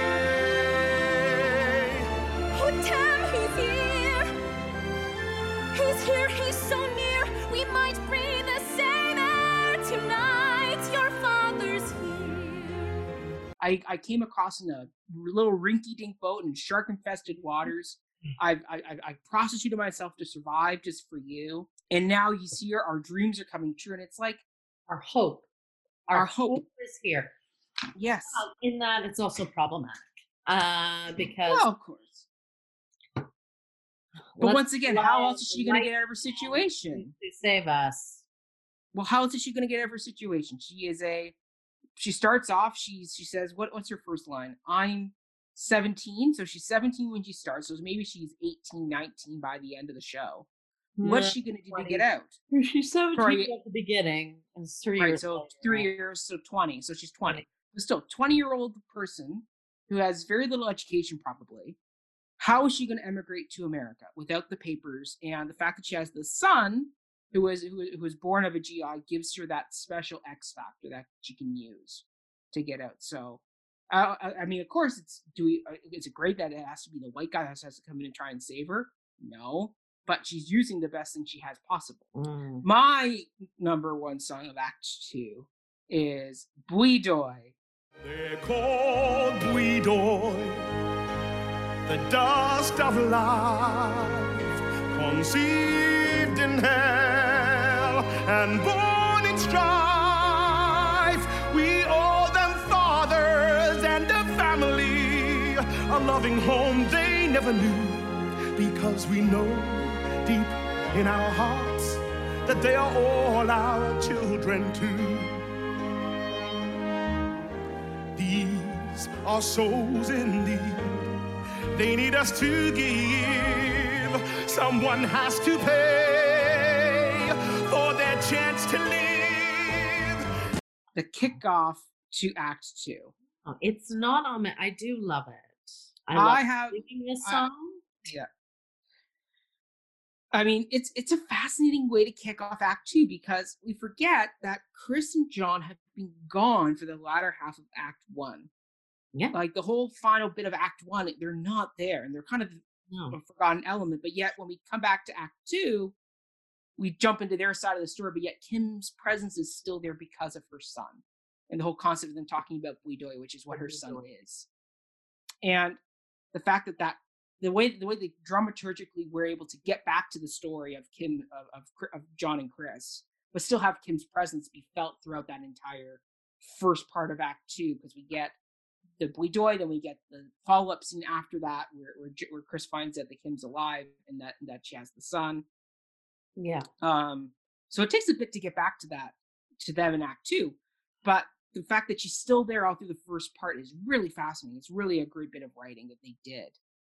Uh, and it all and, and yet it's also kind of a really neat way of kind of beating the audience a bit, where it's like, listen, we as Western cultures go into these places, rip them apart, and then we leave, and we leave behind all these remnants of things, and it's wrong the fact that we went into Vietnam, we slept with all these people, we left these children who are now being basically locked in cages and shunned by society because they're half American. It's Well, they're- awful.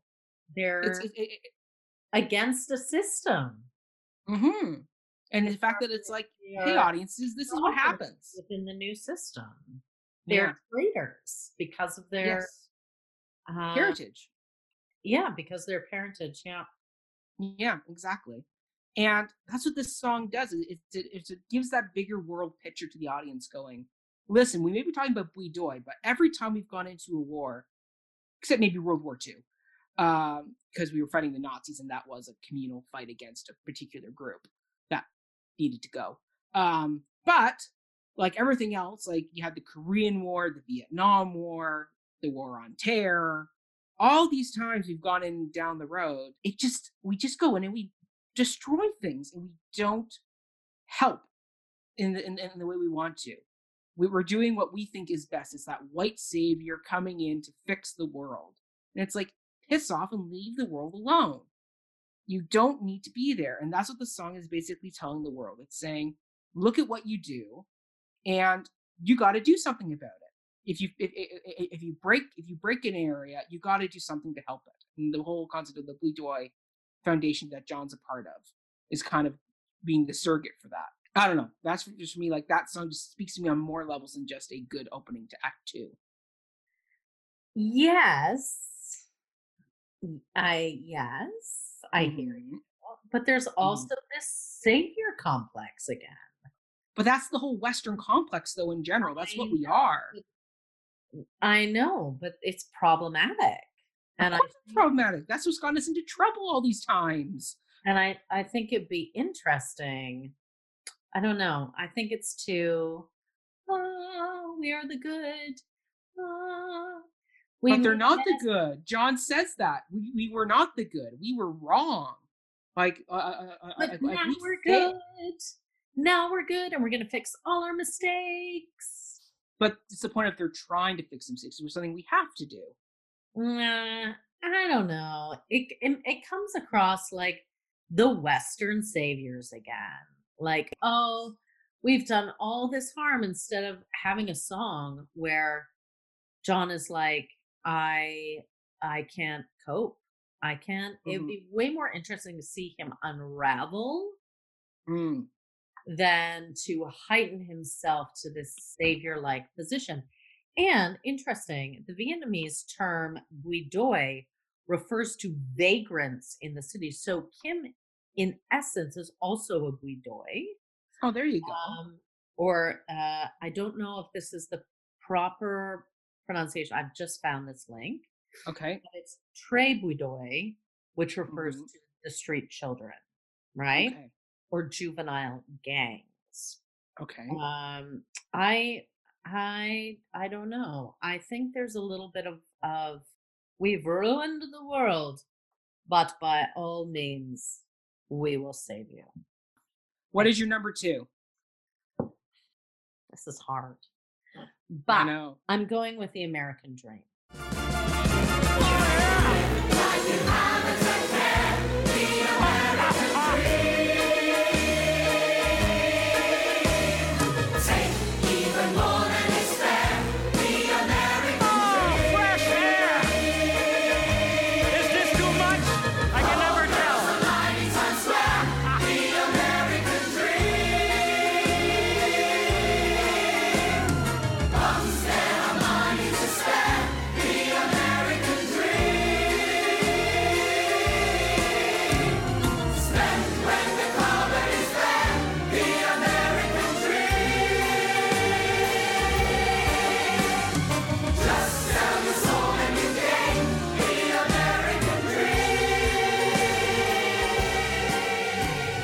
It didn't make my list. There were two- What?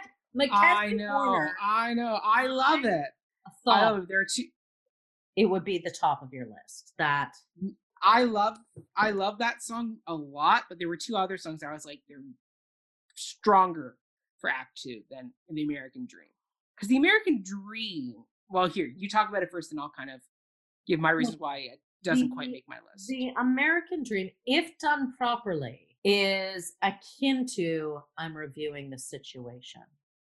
yes, that's exactly where It is the 11 o'clock show stopping. hmm I want number, all conflated soliloquy song, Yes. smushed together. hmm It is, it is about commercialism. It's Mhm. about this, and in it, you look at it from my perspective. I look at it and go, "That's what you want." Do you like the consequence of that? Like having things does not mean having freedom, hmm and the engineer is so interesting that way Yes. uh, and it's complex and it's messy and it's questioning and it's hmm tangible and hmm we and he doesn't get it and he takes a fall like Willy Loman like like all of the he takes a massive fall Yes. and i think the end of that journey and that's that want still Mhm. of going somewhere to the people that have screwed him over time and time again. It's true. Uh, He's just as exploited as Kim is by, by the Americans repeatedly. completely. They're all, and yeah, and and I, I think it's interesting. I think it's com- It's it's, a so, it's so complicated. It's a very complicated song. And I also think it's interesting that he's talking about the lights in Times Square and all that great stuff. But when you think about it, this is mid 70s where he's talking. And what was Times Square? But really a giant pornography, dirty, seedy area of New York. But yet he's talking about it like this great American place to be. And it's that whole concept of people idealize the world they, they they're not in. Yeah, yeah. I find it. I find it. I find it fascinating. Yes, exactly. Ta-da. Yeah, The American Dream, great second choice, and it almost made my list, but there were two others that beat it out. Okay. The, my my second choice though is The Fall of Saigon. Let me go, John, I can't leave her. Why in the world should I be saved instead of her? It's not you, it's war that's cruel. Innocent dreams get smashed, perhaps as best they were. Wake up, my friend, your mercy trip has failed. There's nothing you can do, that ship has sailed. She's not the only one we'll have betrayed. Oh,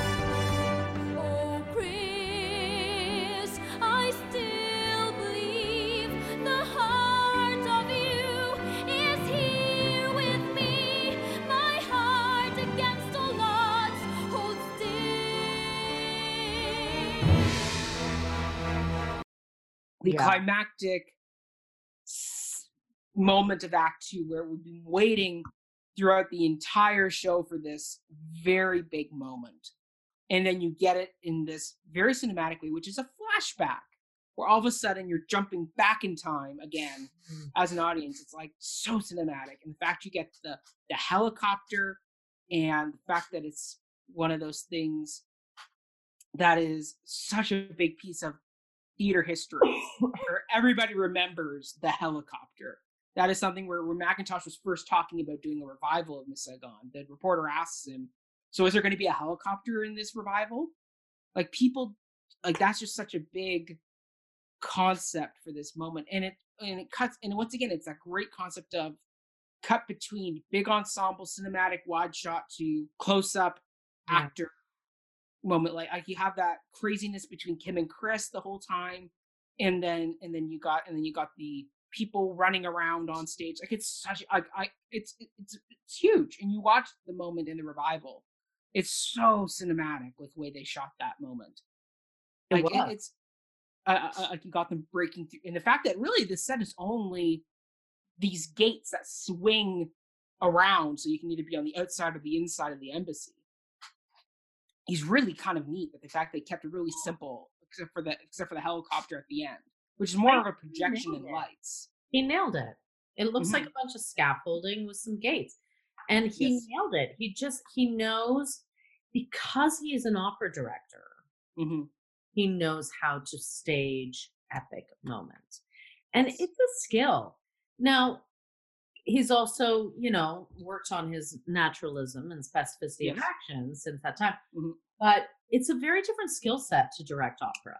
Like you have yes to it's it's very outward and Mm-hmm. um this is a moment that's very Mhm. outward yes you know oh it's so outward and it's so big but yet at the same time it's so on stage it's a helicopter, but at the same time, it's so big. But at the same time, you're rooting for these two people in a crowd that are just trying to get to each other, and you're desperately wanting them to, but you know it's not going to end well. And also, I went back yeah last night and I, and I rewatched some of the actual news footage of the fall of Mm. Saigon, and I looked at it and went, Boublil and Schoenberg and um, what's his name, um, uh, Maltby, capture that moment perfectly in the in the music and in the lyrics. Like I, I, I, the fact you have the people saying, "We'll be shot if we're found here." Like you have to save us. Like we have basically put our our lives in your hands. When if you leave us behind, we're dead. Like and, and you feel that pain. It's like you want to. You get that whole concept of being a savior, where you're seeing these people and you're like, "I want to save you, but I can't. There's no way I can save all of you in this moment." Like like Yeah. it sets up that failure that because right after this you have um ellen and kid meeting and then you have chris's breakdown where where he talks about his feeling of failure. And because you've seen these flashbacks so recently where you see him reacting to this fall you get why he's so traumatized by what's happened to him in this moment. Because it's not just him failing kim it's him realizing how badly they failed the greater world of saigon as they fly away. Because they shouldn't have been there Well, of course, that's us knowing they shouldn't have been there. but you know you feel it, it's so interesting having just done a war piece Yes. you feel for the the soldier because they're Yeah. just it, it's what they know how to do so they go and Mhm. do it and they're put in situations that are beyond beyond them.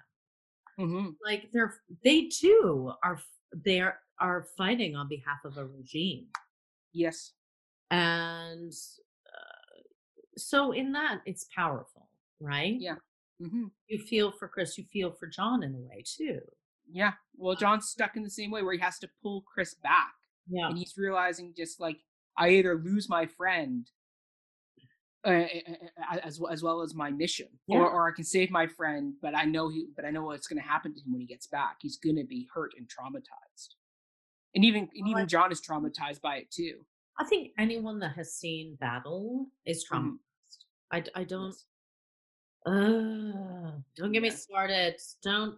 I won't. I won't. I won't. I won't. But yes, there we go. My yeah, yeah, yeah. But there we go. My number two is the fall of Saigon. It's one of those moments I look forward to one day if the revival ever does come back to Toronto, which it was supposed to do this spring.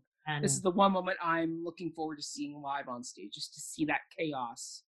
yeah. Because, and and mind you, this is yeah, this is why I think this movie or this musical would work as a, as a movie musical. Oh, totally.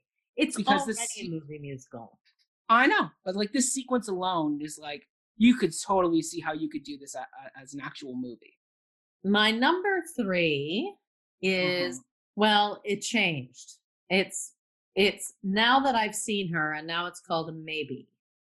That's my number three too. Yay! Should I be the one to stop your dream from living?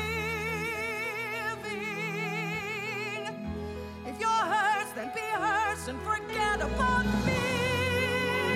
Now, I've been blind for so long that perhaps I can see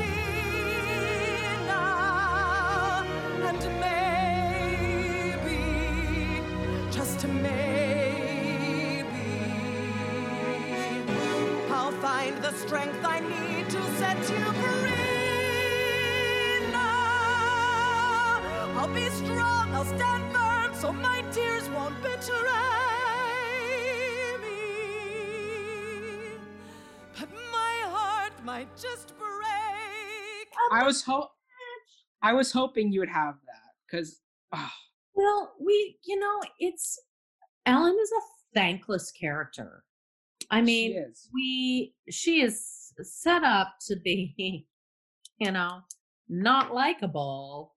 She reminds me of Svetlana from Chess. Yes, like Same type of position. my God, exactly, and exactly, and I still Mm-hmm. believe as I know him so well, exactly. And they worked with ABBA.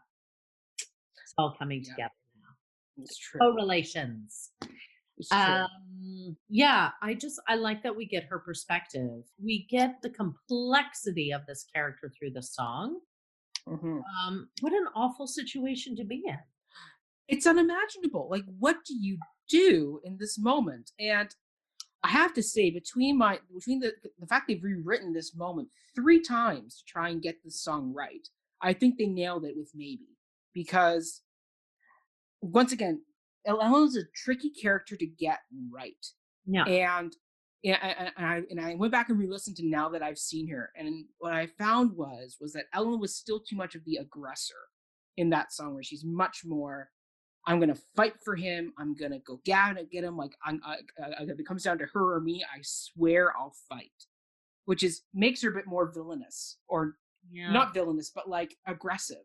Meanwhile, maybe on the other hand, I think is better because it comes across as a stream of consciousness song, where it's n- it's not heavy on the belting. It's more just her having a monologue on stage. It's almost like a to be or not to be moment where she is sitting in a chair, thinking about what do I do? Like it's a mix of hope and fear. It's just her weighing out her options and her resigning herself to being like, if I have to step aside because Chris really wants to be with her, then I'll have to do it.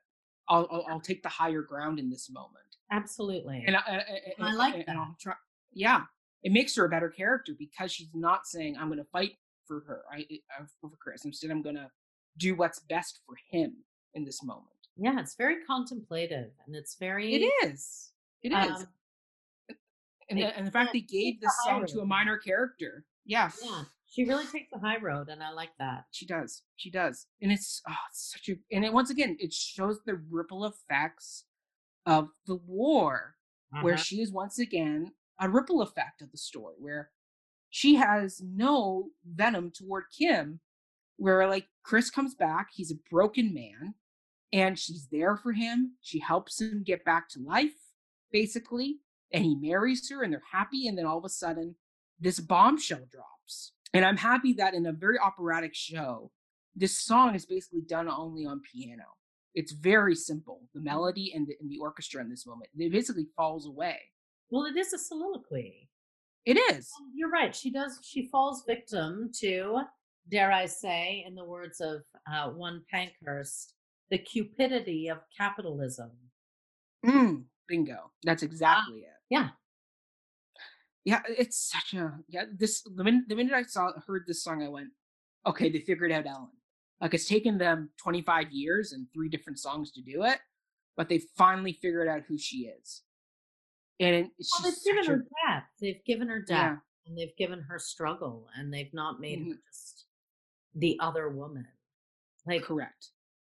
ugh. which is so easy to do in love triangles where you make the other person in that relationship the bad guy. Like, it's like toy. yes, Toy once again, one, once again, yeah. But Ellen's I think is more is more developed than Toy because Yeah. she has this because Toy only ever comes in and he has songs, but they're always sung in some with somebody else. They're never you never get him alone.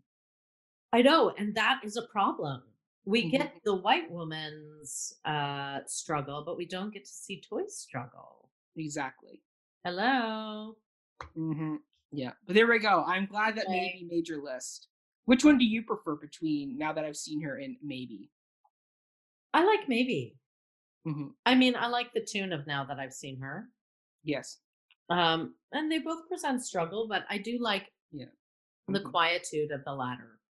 hmm So Well, yeah, it's, again, it's- well, you're right. It's that quiet moment before we ramp up into the bat last bit of the show where you get the American dream, Chris's breakdown, Kim's death. Like it's a very high intense end of the show, but yet you have this quiet, settled moment. secondary character song, soliloquy of all. Right? Yeah, I like that. exactly. Uh, She only gets two songs in the show. Really, she get she gets two. She gets the duet with Kim in Act One, and then she gets this in Act Two. Which is too and bad. yet which is like but it's so good it's so good okay Yeah. all right i think we're ready to move on to the final part of the episode which is does this musical still have a place today in musical theater culture should it be revived autumn where do you stand no. I am i i'm i'm in agreement with you. And i have to say it it's because it's not the right time and with the world we're in now where we're becoming more aware of how we represent other cultures and how and, and- how and how we're telling stories the show unfortunately is moving further and further away from what we need to do. Like in this show all the asian actors are either cast as people in the background evil like like evil soldiers or generals prostitutes or pimps. Like that's not the story we need to tell anymore. There's so many better stories where we can feature asian actors in in, in leading roles. And and the fact that this is used as a catalyst of oh well this gives asian actors a chance to be the lead. It's like well there's better stories you can tell. Write better stories you can tell for these people because they deserve here- it. Here's what I would suggest. hmm I don't think it is not without merit. I think some Mhm. of it is absolutely staggering. What I think they need to do, if they want to revive it, they Mhm. need to go back yes to the beginning. hmm They need to find a team hmm to co-compose and co uh, write hmm the book and the score. Uh, so there is uh, another perspective. We are only getting this through the lens of two Euro, Euro European, hmm you know, um, western lens uh, uh, yeah, they're they're Western lens. Their Mhm. their voice is the dominant voice, and this. Western savior crap needs to go. Half of like Mm. we don't need America to save anyone else. it's not it's not working it's it's Nope. not working Mhm. um s- fix your own business i think i think it needs i i it it i don't think i know it needs the vietnamese perspective and you It needs that. you cannot justly produce this Mhm. without You also, you, you, also need you also need either a Vietnamese or Asian director to actually direct the show, considering both times it's being done, it's being done by, by a white director. You have Laurence Connor and and Hytner doing it. Like you need some, you you need more Asian perspective. maybe you have it's just like doing- people. maybe you have I two think people. I think co-direct that'd be great. I think that'd be good. I think that would be fantastic. But You I think you need that. It's, it's it's just like doing West Side Story. We need that Puerto Rican perspective to come back in, and we need to fix that part of this of the book. Same thing Yes. here. yes It's, it's the same concept of West Side Story, where we need to go back and we need to work on these pieces and get the other side of the story that's not Western amplified and given the proper respect that it deserves. Well, we we have to stop um, augmenting otherness as something that is evil and bad Mm-hmm. and opportunistic. Mm-hmm. And you know, you look at you look at. You're right. It's all pimps and uh, authoritarians and prostitutes, and Yeah. uh, then you get these Western awesome guys that start foundations. You know, it's like Yeah. I um uh I I yeah. I Yeah. think it just needs I think it needs some love. it it needs some DDD, as you would say. Some dramaturgical due diligence. I love how we've coined that term. I'm gonna call this the DDDD, the diverse dramatical dramaturgical due diligence. Ooh, look at that. And that. Um yeah, because Okay. yeah, it needs the four Ds. This one. Yes. Yes, it does. you know it's uh Yeah. that that's why this should go on the shelf for a while while carousel can still be done Mhm. and what you know and uh, like the engineer as a character is fascinating and i think you know the complexity of him is akin to Fagin, so i don't think he's a, major problem i think Mhm. he's a major problem if he's cast as a white man and then you use Yes. prosthetics to alter no no that's bad but I think his story is very fascinating. explore that more. Absolutely. Yeah. Absolutely. I have to agree. And on that note, I think Autumn, we can take off in a helicopter here and say this episode has has has, has done its work. Uh, we want to thank everybody for listening to us once again. Thank you to Mr. Brody Weld for creating our fantastic theme music.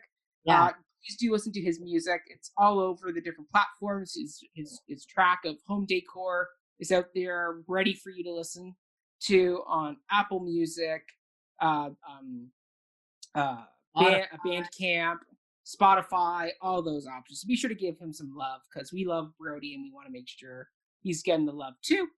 Um, and if you and know then- fellow musical theater lovers, hook them up with our podcast. We would we would love to have them yes, on our ventures. yes, spread the good word, as it were. And be sure to follow us on Instagram, Twitter, and Facebook, all at Before the Downbeat, Yes. uh, where we're posting all types of fun facts Yeah. and clues, and we're doing clay playbill musical challenges on a daily basis on our stories. Mhm. So those are always fun to see what we're going to come up with on a daily basis for that. Uh, and then we also have our Patreon page at Before the Downbeat, where you can donate a little bit of money once a month to us, and we'll give you some extra bonus features such as movie musical commentaries. Who knows? Maybe we'll do a commentary track on Miss Saigon because we can watch that to, as together and have another conversation. Uh, we also will do monthly movie news, uh, sorry, monthly theater news reviews Ooh. where we'll talk about what's going on in the world of theater, what's coming up, what's going on with COVID, and how it's coming back.